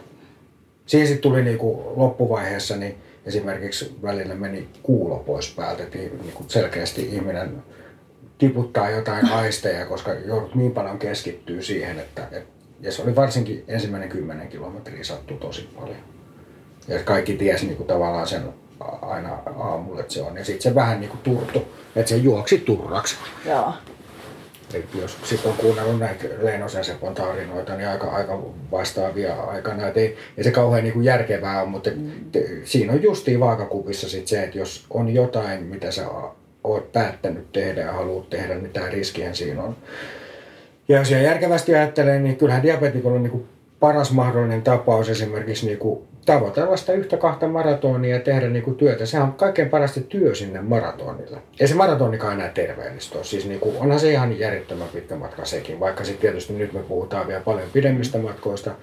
Mutta ehkä semmoinen niin vauhdikkaasti juostu maratoni alkaa olla, ehkä sitten tietysti vauhdikkaasti juostu satanen on vielä pahempi tai kakkosnelonen, mutta että, että jo niin kuin pahempi kuin se, että vaikka juokset niin kuin kolme maratonia peräkkäisinä päivinä semmoisena niin lepposana BK-juoksuna. Tämäkin on niin kuin sit se, mitä on itse miettinyt, että se kovavauhtinen koettelemus on sitten ehkä diabetikolle vielä. Siinä on niitä riskejä vähän enemmän, mutta kaikki mitä tehdään sitä töitä niin kuin ennen sitä, niin, niin se on pelkkää plussaa. Tästähän asin siltana. Siis onko jotkut lajit parempia diabetikolle tai jotkut vaarallisempia? Et onko siellä jotain, että pitäisi pelata pallopelejä tai juosta? Tai... En, en mä tiedä, mutta siis kyllä mä oon monesti miettinyt esimerkiksi tuon niin eteläleireillä, oltiin Hakvisti Antti ja kumppaneiden kanssa niin triathlon-leireillä, vedettiin fillareilla niin kuin välillä 6-70 Jyrkki ja Alamäki, että tässä hypon takia lähtee taju tässä vaiheessa, niin tämä ei ole aika kauhean turvallista. Et, et silleen voi tietysti niinku miettiä, että se polkupyöräily, sitä paljon diabetikot tekee ja, ja se on, se on muuten esimerkki siitä, että miten eri urheilulajit vaikuttaa eri tavalla. Että mulla taas niinku, juoksussa insuliinitarve vähenee, niinku, täytyy tiputtaa radikaalisti. Pyöräilyssä tarvitsee lähellekään niin paljon. Se, se on hyvin outoa.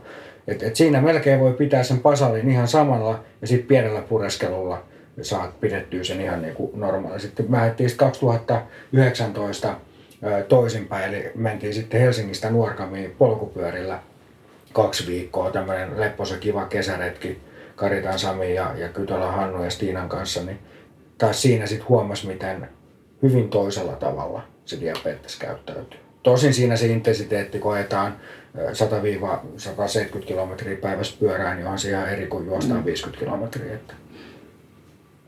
Mutta tuohon kysymykseen niin en, en osaa sanoa, että olisiko joku turvallisempi, mutta tietysti semmoiset tilanteet, missä siitä heikosta hapesta tai jopa tajuttomuudesta niin saattaa seurata sitten jotain, niin onhan ne, ei se motocrossikaan tietysti mikään Turvalla. turvallisin. Että järkevällä tavalla kaikenlaisia riskejä on, mutta niitä ei kannata ottaa niinku tietois niin, että se tiedät jo, että se on niinku, että sit mitä vaan voi tietysti tapahtua. Miten vuorikiipeily? Diabetikko. Onko diabetikko, tiedätkö, sillä puolella ollenkaan? Tuli vaan mieleen, että jos saat, niin kuin siellä tulee jo se o, o, on, ja, siis, ja... on ja, ja nyt yksi suomalainen on käynyt tota, Grönlannissa ja, ja niin edelleen niin kuin hiihtää pitkiä tuolla. Mä oon käynyt itse Kilimanjaarolla. No siinä sen verran, että me ihmeteltiin Raution Teijon kanssa, mitattiin, silloin ei ollut pumppu eikä mitään sensoria. Oltiin päästy sinne niin kuin kraateri reunalle, josta on sitten tasastavaa ehkä pari kilometriä sinne niin kuin uhrupiikkiin, jossa käydään sitten ottaa kuvat ja tullaan pois, mutta se niin kuin nouse, yön nouseminen oli takana, niin mä otin verensokeri 3,2. Mä sanoin teille, että, että nyt pitäisi kyllä niin hypoglykemiaoireet tuntuu jo vahvana, että mä en tunne mitään. Ja se jäi jotenkin stoudun, mä kerroin sitten lääkärille, äh, Myyrmäis silloin Jukalle, että, että, että tämmöinen oli, niin sanoi, että ai niin, että vitsi, että oltaisiin puhuttu vähän ennen kuin sä lähdit tuonne. Sehän perustuu happeen se verensokerimittari, siis se mittaa niin kuin mm. glukoosin ja hapen seosta, niin siellähän on vain 40 prosenttia happea siellä ylhäällä. Niin eihän sitten mittari tiedä, että ihan sama mittaa tai eetis näyttää ihan mitä sattuu. jo, jolloin sitten siellä mentiin sitten, vaikka mä koko ajan mittasin, niin eihän ne tulokset ollut mitenkään päteviä, että mä oon mennyt ihan korvakuulolla sen, sen reissun, että ei, siitä ehkä semmoinen huomio, että sitten jos lähtee, jolloin taas sitten tietysti tämä tämä tota, kudosnesteestä otettava, mikä sitten sensorissa on, niin se, se toimii sitten, jos joku haluaa Kilimanjarolle lähteä. En mä sanoisi, että hirveästi on asioita, mitä kannattaa jättää tekemättä, mutta valmistautuminen on hyvin erilainen ihan täysin terveeseen nähden. Mutta kyllä tämä tuo varmaan sit meille myös sen, että me joudutaan niinku miettimään sitä syömistä vielä enemmän kuin No kyllä aika monet ultraajat niin pyörii sen syömisen ympärillä joka tapauksessa. Niin. Että, mutta, mutta tavallaan se, että meillä on sitten se osaaminen ymmärtää siitä hiilihydraattimääristä ja että missä se on missäkin muodossa, koska me nähdään se suoraan, että kuinka nopeasti tuo imeytyy ja, ja miten se niin kuin toimii. Mua kiinnostaa toi pumppu ja sitten noin miksi niitä kutsuttiin. Niin, sensori ja se, niin, tuota, niin, ne sit, kanal. Niin, ärsyyntyykö ne sitten pitkällä matkalla? Joo, ärsyntyy. Tuossahan Nuorkam Helsinki Suomen halkijuoksussa, niin tämä sensori, joka normaalisti vaihdetaan kuuden päivän välein, ja jotta se pysyy ihossa, nyt mä mulla ei ole, en ole tänään menossa lenkille, niin ei ole minkäännäköistä niinku muovikelmua, mm. mutta jotta se pysyy hikoillessa, niin tässä pitää olla semmoinen ihan niinku, tavallaan tarralla oleva elmukelmu päällä. Joo. Ja ihan alussa jo kävi niin, että tämä sensorin yläosa rikko pikkusen ihoa ja kun se oli siellä kelmun alla, niin se tulehtui tosi pahasti. Et se oli niinku ihan ravunpunainen sen kelmun alta. Jolloin mitään muuta vaihtoehtoa, koska sitä sensoria ei enää voi tästä kelmua ottaa irti niin, ettei sensori irtoa, niin ei ollut kuin vaihtaa se kolmen päivän välein. Jolloin mä olin laskenut yhden, kaksi ylimääräistä sensoria mukaan, mutta nythän mun puolittukin se koko homma. Ja sitten soitto niin kuin Lohjalle, että hei, nyt on tilanne tämä, että mielellään kyllä melkein käyttäisin näitä sensoreita, että sormenpäistä sokerin mittaaminen, että onhan se mahdollista. Niinhän mä siis menin melkein kymmenen vuotta aikaisemmin niin tämän urheilun kanssa, että eihän se mikään mahdoton ole. Mä esimerkiksi kehitin tavan täydestä polkupyörän niin kuin vauhdista mitata äh, sormenpäästä verensokerin. Koska ei, ajettiin porukkalenkkejä, niin et sä voi niinku sanoa 30 ihmiselle, että vedetään sivuun, että mä mittaan verensokerin. Tämä varmaan voisi, niin, mutta mut, niin. No sitten heti lohjat sanottiin, että ei mitään ongelmaa, että täällä näitä on. Ja isä kävi hakemassa ja pisti postipaketin ja Kemin postista sitten meidän Mikko kävi hakemassa sensorit ja taas meillä oli niin kuin loppureissulle sensoreita olemassa. Mutta kyllä, tulehtuu, hiertää, mutta se nyt on taas pientä. Sitten vaan täytyy rasvailla ja katella ja vaihtaa vähän useammin, antaa ilmakylpyjä ja vaihtaa paikkoja. Ja ja mä en pysty, mulle hirveästi taas on niinku muualla kuin tuossa vatsassa ottaa rasvaa, että tästä kun puristaa, niin, niin sä oot niinku lihaksessa käytännössä saman tien tästä reidestä. Niin reiteikään sitä ei oikein hyvin voi laittaa, kun insuliini imeytyy sit lihaksesta taas mm. paljon nopeammin ja se ei ole niin hallittua se. Miten sitten toi itse musta mötikkä, niin missä sä pidät sitä esimerkiksi juoksun aikaa? No sitten esimerkiksi paloheinässä, kun ollaan juostu, kun on parikymmentäkin astetta pakkasta, tuolla oli itsenäisyysmaratonilla Kuopiossa oli kerran 29, kun lähdettiin aamulla, niin se on pidettävä munissa. Ei ole mitään muuta lämminpaikkaa. Okay. Niin sinne ja sitten vielä joku villasukka tai joku siihen ympärille. Mutta sitten normikelissä, niin mä pidän sitä tuossa ulkopuolella vyöllä. Mutta tää saa kastua, tämän kanssa saa uida. Mm. Eli niin tää on märkäpuvu alla mulla triatlonissa mm. esimerkiksi. Tosin sitten äh, Lahden Ironmanissa joku sammakkomies ui sammakkoon vieressä ja potkasi tää halkesi, jolloin se veti vedet itteensä ja sitten oli taas seikkailu valmis, kun mä huomasin sen vasta pyöräilyssä ja mulla oli kaikki varajärjestelmät siellä T1 eli vaihtopistö. Et kaikki tämmöisiä tulee sitten tietysti, mitä ei osaa ajatella, kun ei koskaan ajatellut, että se laite voi hajota. Mitä sillä hetkellä, kun sä huomasit, niin iskikö paniikki vai se vaan rauhallisesti totesit? No iski vähän paniikki. Iski, iski semmoinen paniikki, että, että mulla ei ole verensokerimittaria mukana, mulla ei ole minkäännäköistä varajärjestelmää mukana – ja tämä pumppu on nyt ollut todennäköisesti jo viimeisen puoli tuntia, että muuhun ei mennyt insuliini, jolloin sanotaan, että tunnin saisi olla. Ja tämä pyöräily ei ole vielä hirveän kauan kestänyt, että tähän menee se kolme tuntia tähän fillarointiin ainakin. No sitten mä ajattelin, että ei mun kannata tähän pussipysäkillekään jäädä. Mä lähdin liikkeelle. No sitten tuli Kytälä Hannu, se oli lähtenyt ikäsarjassa mun jälkeen. Treenikaveri tuli jossain vaiheessa ja sen kanssa pohdittiin se ja vähän aikaa siihen ajaa, että mitä kannattaisi tehdä. Sitten tuli pari muuta tuttua treeniryhmistä, niin, niin yksi kaveri jäi sitten tota, mun kanssa ja sanoi, että hän, hän saattaa, että hän ei ole mikään kiire, että hän saattaa sua nyt tässä, että, että toihan nyt ihan niin kuin mieletön tilanne. Sitten tuli ambulanssi, mä sanoin, että hei kiitos, saattaa, nyt voit mennä, että mä jään tähän, katsotaan, että pystyykö nä- näitä ratkaisee.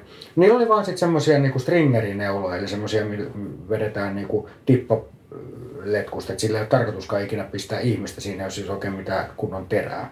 Mutta sen mä survoin sitten tuosta mahanahkastani läpi, siinä ei ollut siinä piikissäkään mitään mittayksikköä, mutta sain jotain. Ja hetken aikaa, sanotaan tunti, se olikin tosi hyvä, mutta sitten lähti tippumaan ja sitten se juoksu meni siihen, että aina kun otti muutaman juoksuaskeleen, niin se tippui niin kuin alle kolmen. Sitten täytyy kävellä, mutta sekin tuli sitten maaliin mentyä, mutta ei pystynyt yhtään juoksemaan. Että sen jälkeen taas sit seuraavissa tapahtumissa kilpailussa on aina ollut niinku pumpulessi varajärjestelmä niinku lähellä itsellä saatavissa. Varsinkin kun pyörä se kulkee kuitenkin ihan, ihan hyvin mukana, että siihen mahtuu sitä tavaraa. Eikä se juoksussa ole. Useasti niinku puolikkaillakin niin, niin monet on, jotka ei tiedä, niin vähän ihmetellyt, että mä aika paljon liivin kanssa juoksen tai sitten iso vyölaukku. Mutta mä otan sitä tavaraa sitten sen verran mukaan, että ei tule ongelmia. Että on varajärjestelmä ja sitten sulla on niinku riittävästi sitä syömistä tuossa oppii koko ajan uutta. Niin, ja varmaan niin kuin sä sanoit, ei koskaan ole valmis. Aina Joo. tulee sitten. Lahden Ironmanissa on ennätys yhden tapahtuman aikana 64 keeliä. Se, siihen meni aikaa. No siis se meni sitten varmaan joku kahdeksan tuntia tai jotain. Okei, okay, mutta aika monta keeliä tunnissa, joo. joo. Mutta hei, liikunnalla on kuitenkin hyviä vaikutuksia diabetekseen. No siis tietysti on ihan tämmöisiä tutkittuja faktoja, ja sitten mitä mä oon itteni huomannut, niin mä tarviin vähän insuliinia. Se on tietysti mm. kohtuu hyvä asia, että sitä ei tarvi ulkopuolelta hirveästi tuupata. Sitten semmoinen asia, minkä mä esimerkiksi huomasin ihan konkreettisesti, mitä en ihan tajunnut alkuun ennen kuin sitten lääkärille kerroin ja, ja se naurahti ja sanoi, että tämä on ihan looginen selitys, niin oli se, että tota, tuon Suomen halkijuoksun jälkeen mun verenpaineet tippuivat, että mulla oli niinku 42 87 Oho. ja, ja, ja semmoista. Josta sitten lääkäri sanoi, että jos tykkäät saunassa käydä, niin laita kypärä päähän. Että et jos kaadut, niin et halkaise kalloon, se ei tämä mitään vaarallista, tietää pitkää ikää. Ja, ja itse asiassa se on niinku, tietysti diabetikollekin hyvä, että ei olisi korkea verenpaine silmän pohjia muun muassa takia, koska ne ongelmat, verensokeri vaihtelu kuitenkin rassaa noita silmän pohjia ja sitten siellä korkea paine aiheuttaa niitä purkauksia. Niin se johtuu siis siitä, että kun pitkään nylkytetään matalalla sykkeellä, niin kaikki nämä ääreisverenkierron pienet hiussolut aukeaa. Eli käytännössä, että sitten tietysti kun sulla on edelleen sama paine siellä pumpussa, mutta nyt se jakaantuu melkein tupla verkostoa. Jos ajatellaan niin kuin talous, että sä avaatkin niin kuin pienet putket kaikki aukeaa ja sulla on sama pumppu, niin totta kai se paine siellä putkistossa vähenee, kun sitä rööriä on enemmän. Ja tämähän on nimenomaan se diabetikkojen ongelma, että ääreisverenkierto niin kuin tupakoitsijoillakin huononee sen diabeteksen takia. Mulla itse asiassa tämä liikunta ja nimenomaan tämä tämmöinen PK-nylkyttäminen, että, että juostaan niin kuin kerran viikossa maratonin matalalla sykkeellä, niin se onkin hyvä asia, koska se pitää sitä ääreisverenkiertoa hyvänä. Ja silloin esimerkiksi sitten taas silloin suora yhteys näihin jalkaongelmiin. Eli jalkaongelmat on myös tyypillisiä diabeetikoille. Niin, no, ehkä ne lisäsairaukset näin niin kuin tosi karikoiden mm-hmm. on se, että et, niin kuin sokeutuu tai sitten amputoidaan jalka. Ja, ja sitten se kolmas on se, että, että munuaiset tippuu pelistä. Ja sen lisäksi on sitten paljon kaikkea muuta liittyy suolistoon tai liittyy hermostoon ja, ja, ja, ja ihoon ja niin edelleen. Mutta nämä on ehkä ne, mitkä mulla lapsena oli, että pelkoja, että munuaiset pettää, tulee sokeeksi tai jalka amputoidaan. Kuinka paljon joku diabetesliitto siitä antaa semmoista henkistä tukea, koska voisin kuvitella tosiaan, että nuorena saattaa tulla pelko, että no kauan mä elän ja millaista se mun elämä tulee olemaan. Tänä päivänä varmaan paljon enemmän, ehkä silloin ihan 90-luvun alussa ei niinkään, tai sitten sitä ei ehkä osattu ihan oikealla tavalla kertoa, ja sitten ehkä, ehkä siihen aikaan vielä saatettiin ajatella myöskin, että no kyllä pojat, niin kuin, pojat on reippaita ja, ja muuta, mutta ja kyllä valitettavasti osalla se hoitometodi on ehkä ollut vähän semmoinen, että kyllä mäkin olen vielä nuorten osalta nähnyt niin kuin tässä jonkun kymmenen vuotta sitten, että, että näytetään kuvia siis amputoidusta tai, tai tuodaan joku kertomaan, että älkää tehkö näin. Mutta se ei mun mielestä ainakaan mulle se ei toimi niin pätkän vertaa. Että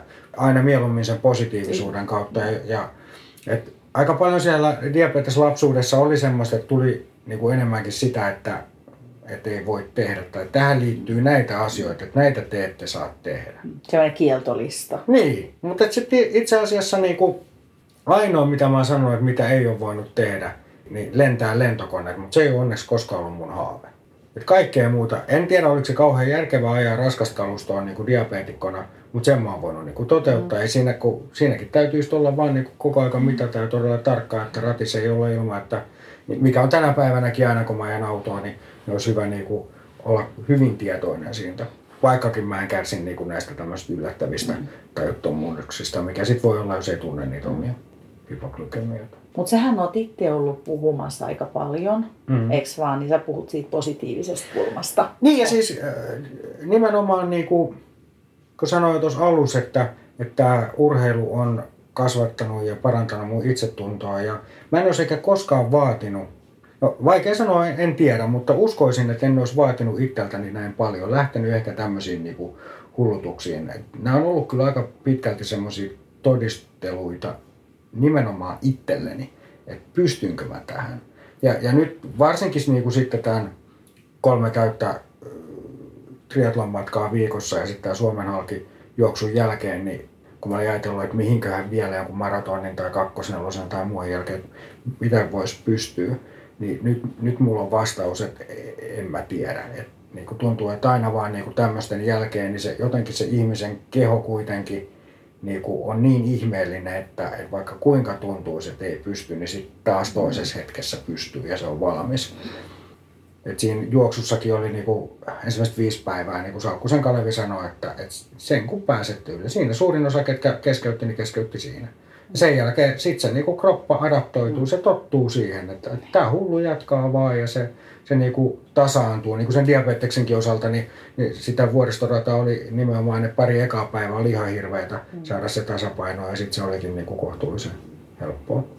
Ja kyllähän niinku, siitä saa hirveästi voimaa, että pystyy tekemään sellaisia asioita, mitä ehkä joku itse tai joku yhteiskunta on olettanut, että ei pysty. Mutta samaan aikaan tietysti pitäisi muistaa, että mitä ehkä nyt kun on, on näitä kaikkia hullutuksia tehnyt, niin itse ajattelee, että se kokonaisterveys. Kyllä mulle ehkä niin kuin loppuelämän terveellisintä olisi nimenomaan niin kuin viisi kertaa viikossa tehdä niin kuin keskipitkiä tai, tai sanotaan niin semmoisia maks 20 lenkkejä pitää huolta niin kuin tasaisesti terveydestä, niin että ei, ei tämmöiset niin kuin ultrat ei ehkä ole sit sen diabetes-tasapainonkaan näkökulmasta, mutta ne on taas sitten se tavoite, millä sä jaksat pitää sen hyvän hoitotasapainon ja, ja tietysti se, että pysyykö tämmöisellä esimerkiksi maratonharjoittelulla se hoitotasapaino hyvänä, niin ei se ehkä ihan paras siihen ole, mutta kun se tuo lisäksi sitten kaikki nämä niin kuin elämänhalu ja, ja matalat verenpaineet ja matalat kolesterolit ja, ja, ja tämä ääreisverenkiertoasiat ja muut. Että se on niin kuin yleisterveyden kannalta niin paljon positiivisempi, että jos se HbA1c nousee jonkun pykälän, joka on siis tämä pitkäkestoisen mm. verensokerin nimiarvo, jota seurataan sitten taas niin kuin hoitopolilla, niin, niin jos se pikkusen huonompi on, niin lääkärit on sanonut, että, että siinä missä vähän hpa menetetään, niin niin paljon saadaan sitten muussa elämässä ja, ja siinä niin kuin muussa fysiologiassa takaisin, mitä terveyttä se tekee, kannattaa ehdottomasti. No kun sä oot kuitenkin, mä palaan vielä, kun sä oot ollut, pitänyt noita luentoja ja puhunut ehkä taviksille näistä asioista, niin saako paljon palautetta, että miten sä oot pystynyt tai onko diabeetikot sulla yhteydessä, että miten he vois voittaa sen pelon? Aika moni diabeetikko, jotka on siis ja, ja tässäkin voi sanoa, että, että olkaa yhteydessä. Mä tosi mielellään autan, niin kuin kerron omasta kokemuksesta, kun ei voi koskaan sanoa, että teen näin toiselle. Niin on henkilökohtaisesti, kuin yksilöllisiä. Todella, no, todella yksilöllisiä. Ja kyllä täytyy sanoa, että ei, ei kaikki lääkärit tai ei oikeastaan lääkäritkään pysty. Että se on semmoista, tämä mun lääkärihoitosuhde on parhaimmillaan semmoista niinku keskustelua ja, ja coachaamista, kun, kun ehkä sitten semmoista, että teen näin. Mm. Että, että kun tämä on semmoinen kokeileva soppa tämä diabetikon ja sitten tämmöisen ultrailun yhdistäminen. Mutta ne, ketkä on yhteydessä diabetikoista, niin, niin kyllä ne niinku on kiinnostuneita niistä mun kokemuksista, ne aikoo itse kokeilla ja, ja on saanut niinku sen kipinä ja haluaa uskaltaa. Ehkä siinä kaipaa vielä sitä rohkaisun sanaa että, ja, ja sitä, että mitä riskejä mä oon ehkä kokenut siinä. Mutta kyllähän siis ihan, ei tarvitse olla diabetikkokaan, niin jos nyt sanoo esimerkiksi, että, että 30 maratonia niin kuin 30 peräkkäisenä päivänä, niin kyllä aika moni kavahtaa sitä. Kyllä ehkä itsekin, niin kuin, se täytyy tehdä ennen kuin sitä uskoo, että se on mahdollista.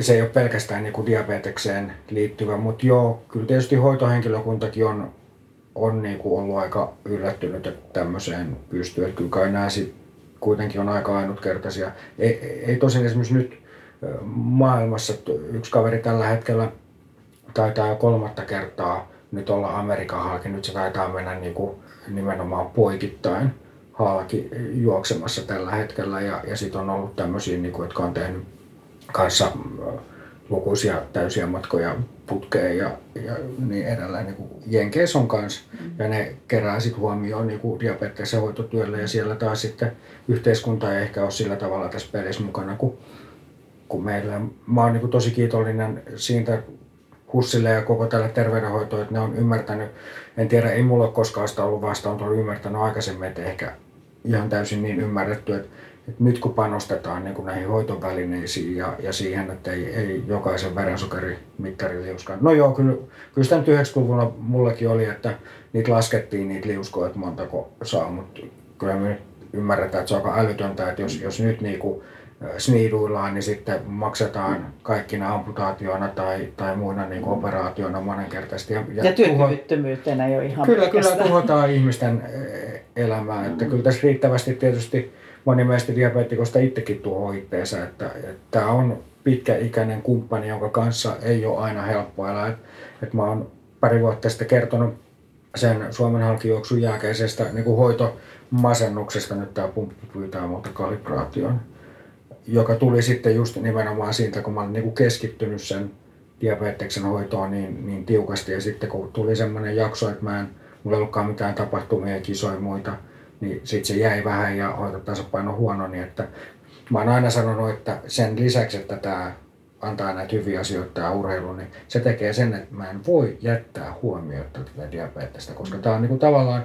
siinä samassa, missä mulla on harjoittelu, palautuminen, uni, syöminen, ja mulla on se diabetes. Jos mä haluan tehdä jonkun, saavuttaa haaveeni tai tehdä hyvän maratonajan tai mitä ikinä, niin mun pitää huolehtia siitä diabeteksesta, koska ilman sen huolehtimista mä en pääse sinne maaliin. Ja, ja se on tietysti yksi ajattelu, mitä mä oon jollekin sanonut, että jos on muuten vaikea löytää sitä hoito, hoitomotivaatiota, niin ota sitten se, että teen parhaan ajan puolikkaalla tai joku muu, niin sit, sit sä et voi niinku jättää hoitamatta, koska jos sä jätät hoitamatta, niin sä et pääse sinne maalle. Hyvä neuvo. Mitkä ylipäätään suurimmat pelot, mitä diabetikoilla sitten on? Onko ne niitä, että No, lisäsairaus tietysti ja sitten on, on, on, näissä tapahtumissa on tietysti se kuin mitä vaan voi, vo, voi tapahtua. Et siitä pelosta pääsee paljon sillä, että panostaa siihen, että ihmiset ympärillä tietää ja, ja kisan jälkeen huonekaveri tietää, koska se yö sen kisan jälkeen joskus voi olla hyvinkin mielenkiintoinen. Että sulla on aina sitä makeata syötävää, oli ne sitten niitä pieniä glukoosipastelleita, siripirejä tai, tai sitten mitä tahansa maitoa tai sokeripaloja saatavilla ja niin edelleen. Mut, ja mä nyt henkilökohtaisesti kaikkein eniten, koska on ne harvat kerrat, kun on diabeteksen takia ollut sairaalassa, niin viettänyt nimenomaan sen takia, että mulla on ollut oksennustauti, niin, niin näissä pitkiskisoissa mä jännitän niitä imeytymisen ongelmia, joita tulee sitten, ja mulle niitä tulee niin kuin koko ajan. Et se on myös se, että vähemmän vähemmän ehkä tämmöisiin niin kuin kovalla intensiteetillä tehtäviin ultrakisoihin, eli vaikka omaa tulosta kakkosnelosella, niin en ehkä enää niinkään ajattele. Onko muuten paljon uskomuksia diabetekseen liittyen vielä tänä päivänä? Sellaisia, että ihmiset ajattelee jotenkin vanhanaikaisesti. Oletko kohdannut? Niin no onhan siis niin kuin vanhoilla ihmisillä se, että ethän sä voi sokeripullaa syödä. Tai, et, niin, eli sä voit so... syödä, mäkin kysyn, että sä voit syödä nykyisin ihan mitä vaan. Kyllä, kyllä. Että tietysti se, että jos mä mätän pizzan tai, tai sitten niin kuin Fatserin sen suklaalevyn, niin sen vaikutukset on aika vaikeet, että et se, se on mahdollista ja sen hiilihydraatit on tiedossa ja sitten esimerkiksi tässäkin pumpussa on olemassa ihan semmoinen niin kuin kaikki diabeetikot tuntee termin pizzapolus, eli ensin annetaan niin kuin noin puolet siitä kokonaishiilihydraattimäärästä ja sen jälkeen niin kuin tunnin kahden aikana annetaan se loppupuolet, koska se rasva estää sitä täyttä hiilihydraattia. Ja siinä rasvassa on myös niin paljon sitä, mikä kääntyy sitten hiilihydraatiksi. Ja sitten tänä päivänä puhutaan jo proteiinia, että jos syödään ihan äärettömiä määriä proteiinia, ja sekin nostaa verensokeria, kun aikaisemmin puhuttiin, että proteiini ei, ei nosta mutta joo, siis käytännössä mä syön hyvin monipuolisesti, yritän syödä terveellisesti ja helpompi mulle on, jos mä en vedä mitään rasvahiilihydraattimättöjä. Mutta tota, kyllä ky- joskus niitäkin syön helpommalla ja, ja tasaisemmalla käyrällä pääsee, kun, kun syö semmoista hiilihydraattia, joka esimerkiksi niin perunaa tai tummaa leipää, mikä on sitoutunut, joka ei ole ihan tämmöistä niin valkoista. Et se menee se pulla kyllä niin kuin kerralla taivaaseen ja tippuu sieltä hetkessä ja tässähän se mittari on hyvin niin kuin näyttää, että semmoinen vuori tulee ja sitten niin kuin sä näet sen koko aika itse, että ja se ei, ei tietysti ole niin kuin terveellekään kauhean hyvä syödä sitä hilaria. No ei. Me käytiin vähän läpikin tuossa, että sulla on ollut lähellä piti tilanteita, mutta löytyykö vielä jotain kauhukertomuksia? Niin. Ky- kyllä varmaan niin kuin, keneltä tahansa diabetikolta kysyy, ei tarvitse niin kuin mitään extreme harrastaa, niin, niin löytyy kaiken näköisiä sattumuksia, että, että pelkästään jos nyt kun ollaan näiden teknisten laitteiden kanssa tekemisissä, tässä on normaali ää, sormipatteri tässä koneessa ja aika pienellä varoitusajalla se huutaa, niin sitten jos sä oot jossain tuolla luonnossa monta tuntia sivistyksestä ja patteri loppuu, niin siinä on jo niin kuin paikka, että, että ennakointia tarvitaan. Ehkä yksi tämmöinen, ei suoraan niin kuin suoritukseen, vaan tapahtui kaksi päivää vai päivä ennen Tahkon Fintriatlonin. Olinko mä menossa sinne puolimatkalle varmaan joo, ja Hannu ja Mikko oli menossa täydelle matkalle. Ja, ja pumpussa oli vaihtanut tämän säiliön ja se oli jäänyt sitten tämä säiliö löysälle illalla, jolloin mulla ei ollutkaan sitten yöllä kunnolla insuliiniannosta, se ei ollut toiminut. Aamulla kun mä nousin sängystä, niin säiliö irtus tästä pumpusta. Joka normaali luonnollinen reaktio on se, että mä kierrän sen pumpun sitten kiinni sen säiliön kiinni. Mm-hmm. No nyt mäntä oli koko sen yön sitten liikkunut, plus että siinä oli varmaan sitten vielä jotain eiles, eh, niin kuin edellisen illankin polusta, eli siellä oli aika iso mälli se mäntä liikkunut, mutta kun se säiliö oli täysin irti, niin säiliö oli vain niin kuin ilmassa siirtynyt sen männän seurauksena. Kun mä kiersin sen kiinni, mä tunsin kehossa niin kuin todella voimakkaan vihlasun vatsanahas, että nyt menee paljon insuliinia. Kerralla? Kerralla. Me, meni joku seitsemän ja puolen lounaan verran. Okei. Okay. Eli siis ihan niin kuin aika hengenvaarallinen määrä. Ollaan tahkolla, Nilsias on lähin terveyskeskus. No se varmistettiin, että meillä olisi autoja, ihmiset ja muut ja, ja puhelimet. Mutta kokeillaan nyt ensin, että, että tota, me oltiin itse asiassa niin tyhjennyslenkille lähdössä siinä Hannu ja Mikko sitten lähti ja, ja tota, mä en lähtenyt. Mä taisin jo käydä pyöränkin päällä, että mä olin jo, et, sitten mä täysin, että ei, ei, ei, ei, nyt ei, ei voi lähteä mihinkään. Ja sitten tota, Stiina jäi mun kanssa sinne mökille ja tehtiin silleen, että mä lämmitin vettä, jonkun pari litraa ja kaadoin siihen pussillisen, siis onko se nyt kilon pussi se paperinen pulmun hienosokeripussi? Joo niin koko sen siihen kahteen litraa vettä. Ja sitten vispasin sen niin, että mä sain sen niin, kuin niin tiheäksi, että se meni siihen. Ja, ja tiesin, että tämä ei pääty muuhun kuin oksennukseen, mutta yritetään niin paljon saada sisälle kuin, kuin pysyy. Ja, ja mä tempasin sen kaksi litraa niin, kuin, niin ykkösellä kuin pystyy. Ja sitten sohvalle ja pystyin 17 minuuttia pitää sen litkun sisällä. Ja sitten laattasin. Sitten mä tein toisen samanlaisen ja sitten mä nautin sitä pikkuhiljaa. Eli mä niin käytännössä tein kahden kilon sokerimällin, mutta josta pystyin ehkä sen vähän reilun kilon sitten vetämään. Ja, no sitten mittari näytti, että se kävi alimmillaan jossain neljässä puolessa, että ei, ei hätää. Ja sitten mä olin jo niin kuin, että tästä selvittiin ja laitoin tota someen sitten niin diabeettikokaverit laittoi heti viestiä, että hei hei, tiedäthän sä, että humalogis on tämmöinen takapotku, että se tulee tunnin päästä todella voimakkaana. No sitten uutta mälliä ja sitten, että mitä pystyy niin kuin myöskin semmoista, että ei tulisi oksennus pitää vähän jotain kiinteätä ja muuta. Ja, No niinhän se sitten vielä tuli, että sitten mä nostin sen ihan tahallaan jonnekin 6-17. Taas käytiin, tiputtiin kuuteen tai johonkin. Mut ilman tätä, että kaverit jeesas, niin mä olisi ymmärtänyt, että, että se insuliini se on nimenomaan tämmöinen niinku viiveellä tuleva toinen vaihe, jossa se insuliini vaikuttaa silloin, kun on niinku noin suuri määrä. Mutta sitä se aiheutti sen, että kun mä olin niinku vetänyt toista kiloa sitä hienoa sokeria, niin sitten mä pesin siinä pihan neljä autoa, kaikki polkupyörät ja mulla oli niinku ihan hirveästi virtaa. Eikä todellakaan siellä Pieni seuraava- sokerihumala. eikä todellakaan siellä seuraavan päivän Fintriathlonin puolikkaaseen tarvinnut enää tankata.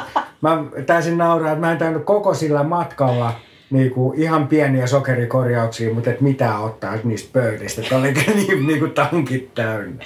Varokaa kaikki, vaikka et ole diabeetikkoja, niin vaan ultraajat kokeilee tota. Joo, Joo se, se, oli kyllä, että et, sitähän joku on sanonutkin, että saat sä etua tavallaan muihin ultraajien nähden, että sähän voit, sähän voit niinku täyttää tankkeja tuolla Joo, mutta kyllä tässä niin paljon sitten muita negatiivisia puolia. Kyllähän se tuloksissa nähdään, että ei, et ei, tota, juu, ei saa etua.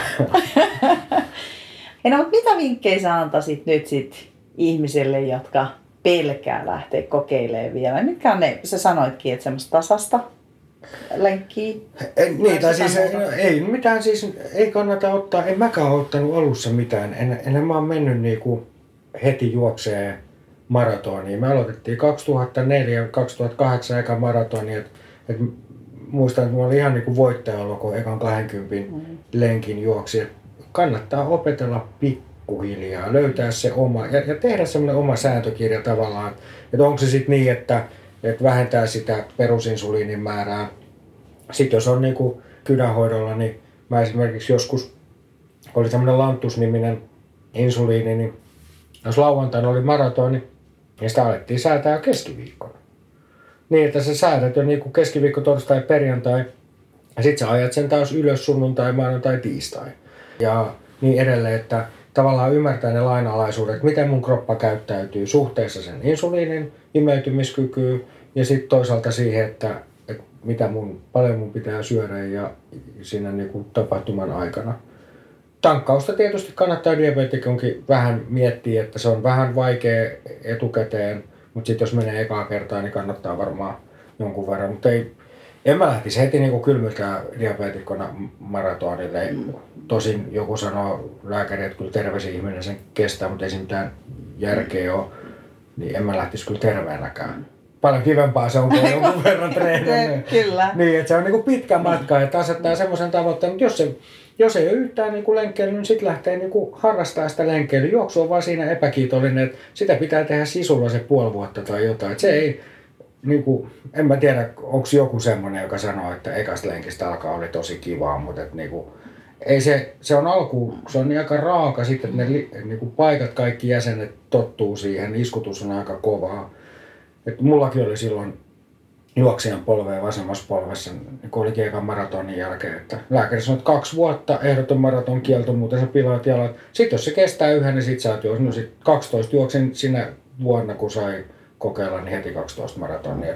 Tavallaan siinä, enkä mä sano, että se maratonikaan mulla olisi ollut heti alkuun, että se on niin kivaa, vaan se ajatus, sit, siis se on kuitenkin riittävän pitkä, niin kuin, se on kuninkuusmatka, jos sä menet vähän reippaammin, niin se on vielä ehkä raadollisempi kuin joku tämmöinen niin kuin, vaikka satanenkin, Niin. kun se satasta ei voi vetää enää niin, kuin, niin täyslasissa tai se noutaja tulee siellä niin kuin ennen maaliin. Niin maratonilla sit kun pystyy kuitenkin luukuttaa, jos haluaa luukutella, niin se on sitten niin raaka laji, että siihen kannattaa kyllä valmistautua, mutta ottaa jotain pienempiä tavoitteita. Ne nauttii siitä matkasta ja sitten toisaalta siitä, että pystyy ja, ja koko aika ke, oppii ja kehittyy itse. Ja, kyllä niin kuin edelleen toistan, että, että kyllä se niin kuin itsetunto siitä, että pystyy tekemään monenlaisia asioita, niin on, on parantunut ihan todella paljon. Että vaikka ei mitenkään ole sellainen itsevarma olo, että joka kerta on aina, kun ei tämä koskaan toimi samalla tavalla, mutta että, että nyt jo osaa vähän niin kuin niitä tiettyjä, että pitää olla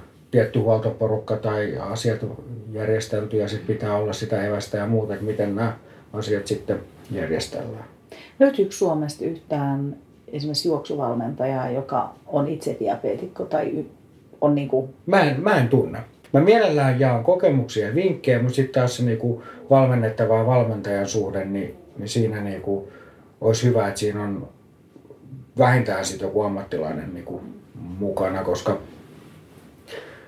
me ollaan niin yksilöllisiä, tämä diabetes on niin, niin yksilöllistä, että mä, mä oon paras tässä oman diabetekseni hoidossa niin kuin ultrailussa, mutta, mutta en osaa yhtään toista. Mä voin vaan kertoa, että näin mä oon tehnyt itse ja kokeilen näitä juttuja. Toki sitähän valmentajatkin useasti tekee, mutta et siinä ehkä ottaa aika isoa vastuuta. Tässä on kuitenkin sitten, ollaan hengen kanssa kyseessä myöskin. Tämä nyt ehkä kuulostaa myös, ei se niin dramaattista aina mutta sitten kun mennään noille pitkille matkoille, niin kyllä siinä jotain riskejä on. Niin kuin aikaisemmin puhuttiin, että, että tietoisesti sitten kyllä jonkun riskin ottaa, kun pitkiä ultrasuorituksia lähtee tekemään. Otetaan vielä tähän loppuun sun tulevaisuuden haaveet ja unelmat. Mitä vielä? Mä olin jo jossain vaiheessa ajatellut, että mä oon nyt riittävästi itselleni niin todistellut tällä ultrajuoksulla ja, ja triatlonilla, että kyllä mä näihin pystyn. Et nyt olisi aika enemmän keskittyä niin kuntoiluun ja, ja tota, taas kerran niin kuin oikeasti nauttimaan siitä liikunnan riemusta. Välillä tietysti kun niinku tavoittelet jotain, se on tosi kivaa ja palkitsevaa, mutta sitten siinä on aika paljon myöskin sellainen tavoitteellisuus. Niin kuin tekin tiedätte, että se ei ole ihan aina hauskaa, sit kun lähdetään niinku sitä jotain omaa tavoitetta hakemaan. Mutta äh, kyllä tässä sitten kuitenkin matkan varrella kävi silleen, että mulla alkoi kyteen mielessä, kun Suomesta on tultu niinku Nuorkamista Helsingin omin jaloin ja sitten Helsingistä on menty Nuorkamiin fillarilla, niin mitä jos kuitenkin vielä sit hiihtäisi ja tulisi näitä meidän vesireittejä pitkin, eli meloista ja soutaisi. Ne on ehkä Miten suinti? No se on 1400 kilometriä, että se on ehkä niin kuin tuon Tuomas Kaarion hommi enemmänkin sitten, että Joo, ei mua ei tämmöiset Tallinna-Helsinki välit ole Mä kävin yhden Ironmanin keskeyttämässä tuolla Floridassa tota, isoissa valtameriaalloissa, kun oksensin pohjusta kiinni pitäen kymmenien muiden kanssa, niin se riittää kokemuksena mulle, kun muutenkin tämä oksentaminen ja diabetes niin ei, ei ole kauhean hyvä yhdistelmä siimeytymisen takia. Mutta sitten tietysti ton lisäksi, että olisi Suomi kiva mennä niinku vesireittejä ja, ja hiihtää niinku kaikissa elementissä vielä läpi, niin on tietysti se ehkä jo kymmenen vuotta ollut, ainakin jo kymmenen vuotta haaveena. Ja oli jossain vaiheessa aika lähelläkin, oli jo vähän treenattiinkin sinne, ja tässä Spartalla. Ja, mutta mä tiedän sen, että se vaatii niinku vähintään kolmen vuoden intensiivisen niinku mun, mun kunnolla ja mulla, sitä ei kukaan diabetikko koskaan mennyt, ei ehkä sen takia en sitä tekisi, mutta että, että se, siinä on se haaste, että reitti on aika rankka ja aikataulut on aika tiukat, eli jos ei olisi mitään aikataulua, niin matkahan ei ole mikään paha, mutta sitten siinä pitää alussa aika reippaasti mm. kipitellä, että, että pääsee niin kuin niistä porteista läpi. Niin, ja sitten siellä on vielä niin kuin lämpötila mm. tekee sen, mikä sitten taas mä oon huomannut itsellä, että en tiedä johtuuko, en usko, että johtuu diabeteksesta. Mä en vaan kauheasti tykkää siitä helteestä. Mutta mä rupesin jo siihenkin sitten treenaamaan. Sri Lankassa käytiin niin kuin ihan vähän jo sitäkin ajatellen, että juostiin siellä niin kuin viikko kuumassa. Mutta voi olla, että se, se tulee jossain vaiheessa, mutta nyt ehkä, ehkä seuraavana niin kuin tässä lähiaikana, niin mä lähden tosiaan niin kuin muutaman päivän päästä suunnistamaan ja tämmöistä niin kuin aktiivista kuntoilua tässä kyllä tulee tehtyä. Vähän ehkä ollut nyt semmoinen kausi taas, että pitäisi olla joku tavoite. Ehkä sitten tuolta hiidosta jostain nousee se, tai mä rupean nyt hulluna sitten melomaan, että mä pystyn sitten melomaan. Et mäkin olen semmoinen on-off ihminen, joka sitten kerran kun syttyy, niin sitten sit ei pitele enää mikään. Et se on samalla niin kuin todella kivaa itselleen ja karmeeta kaikille ihmisille, jotka asuu mun ympärillä. Että... Okei, okay, me jäädään odottaa, että onko se melo, meloen vai. Hei, kiitos ihan hirveästi, että olit mukana. Kiitos. Oli, oli tosi kiva pitää tämmöinen puolentoista tunnin yksin puhelu.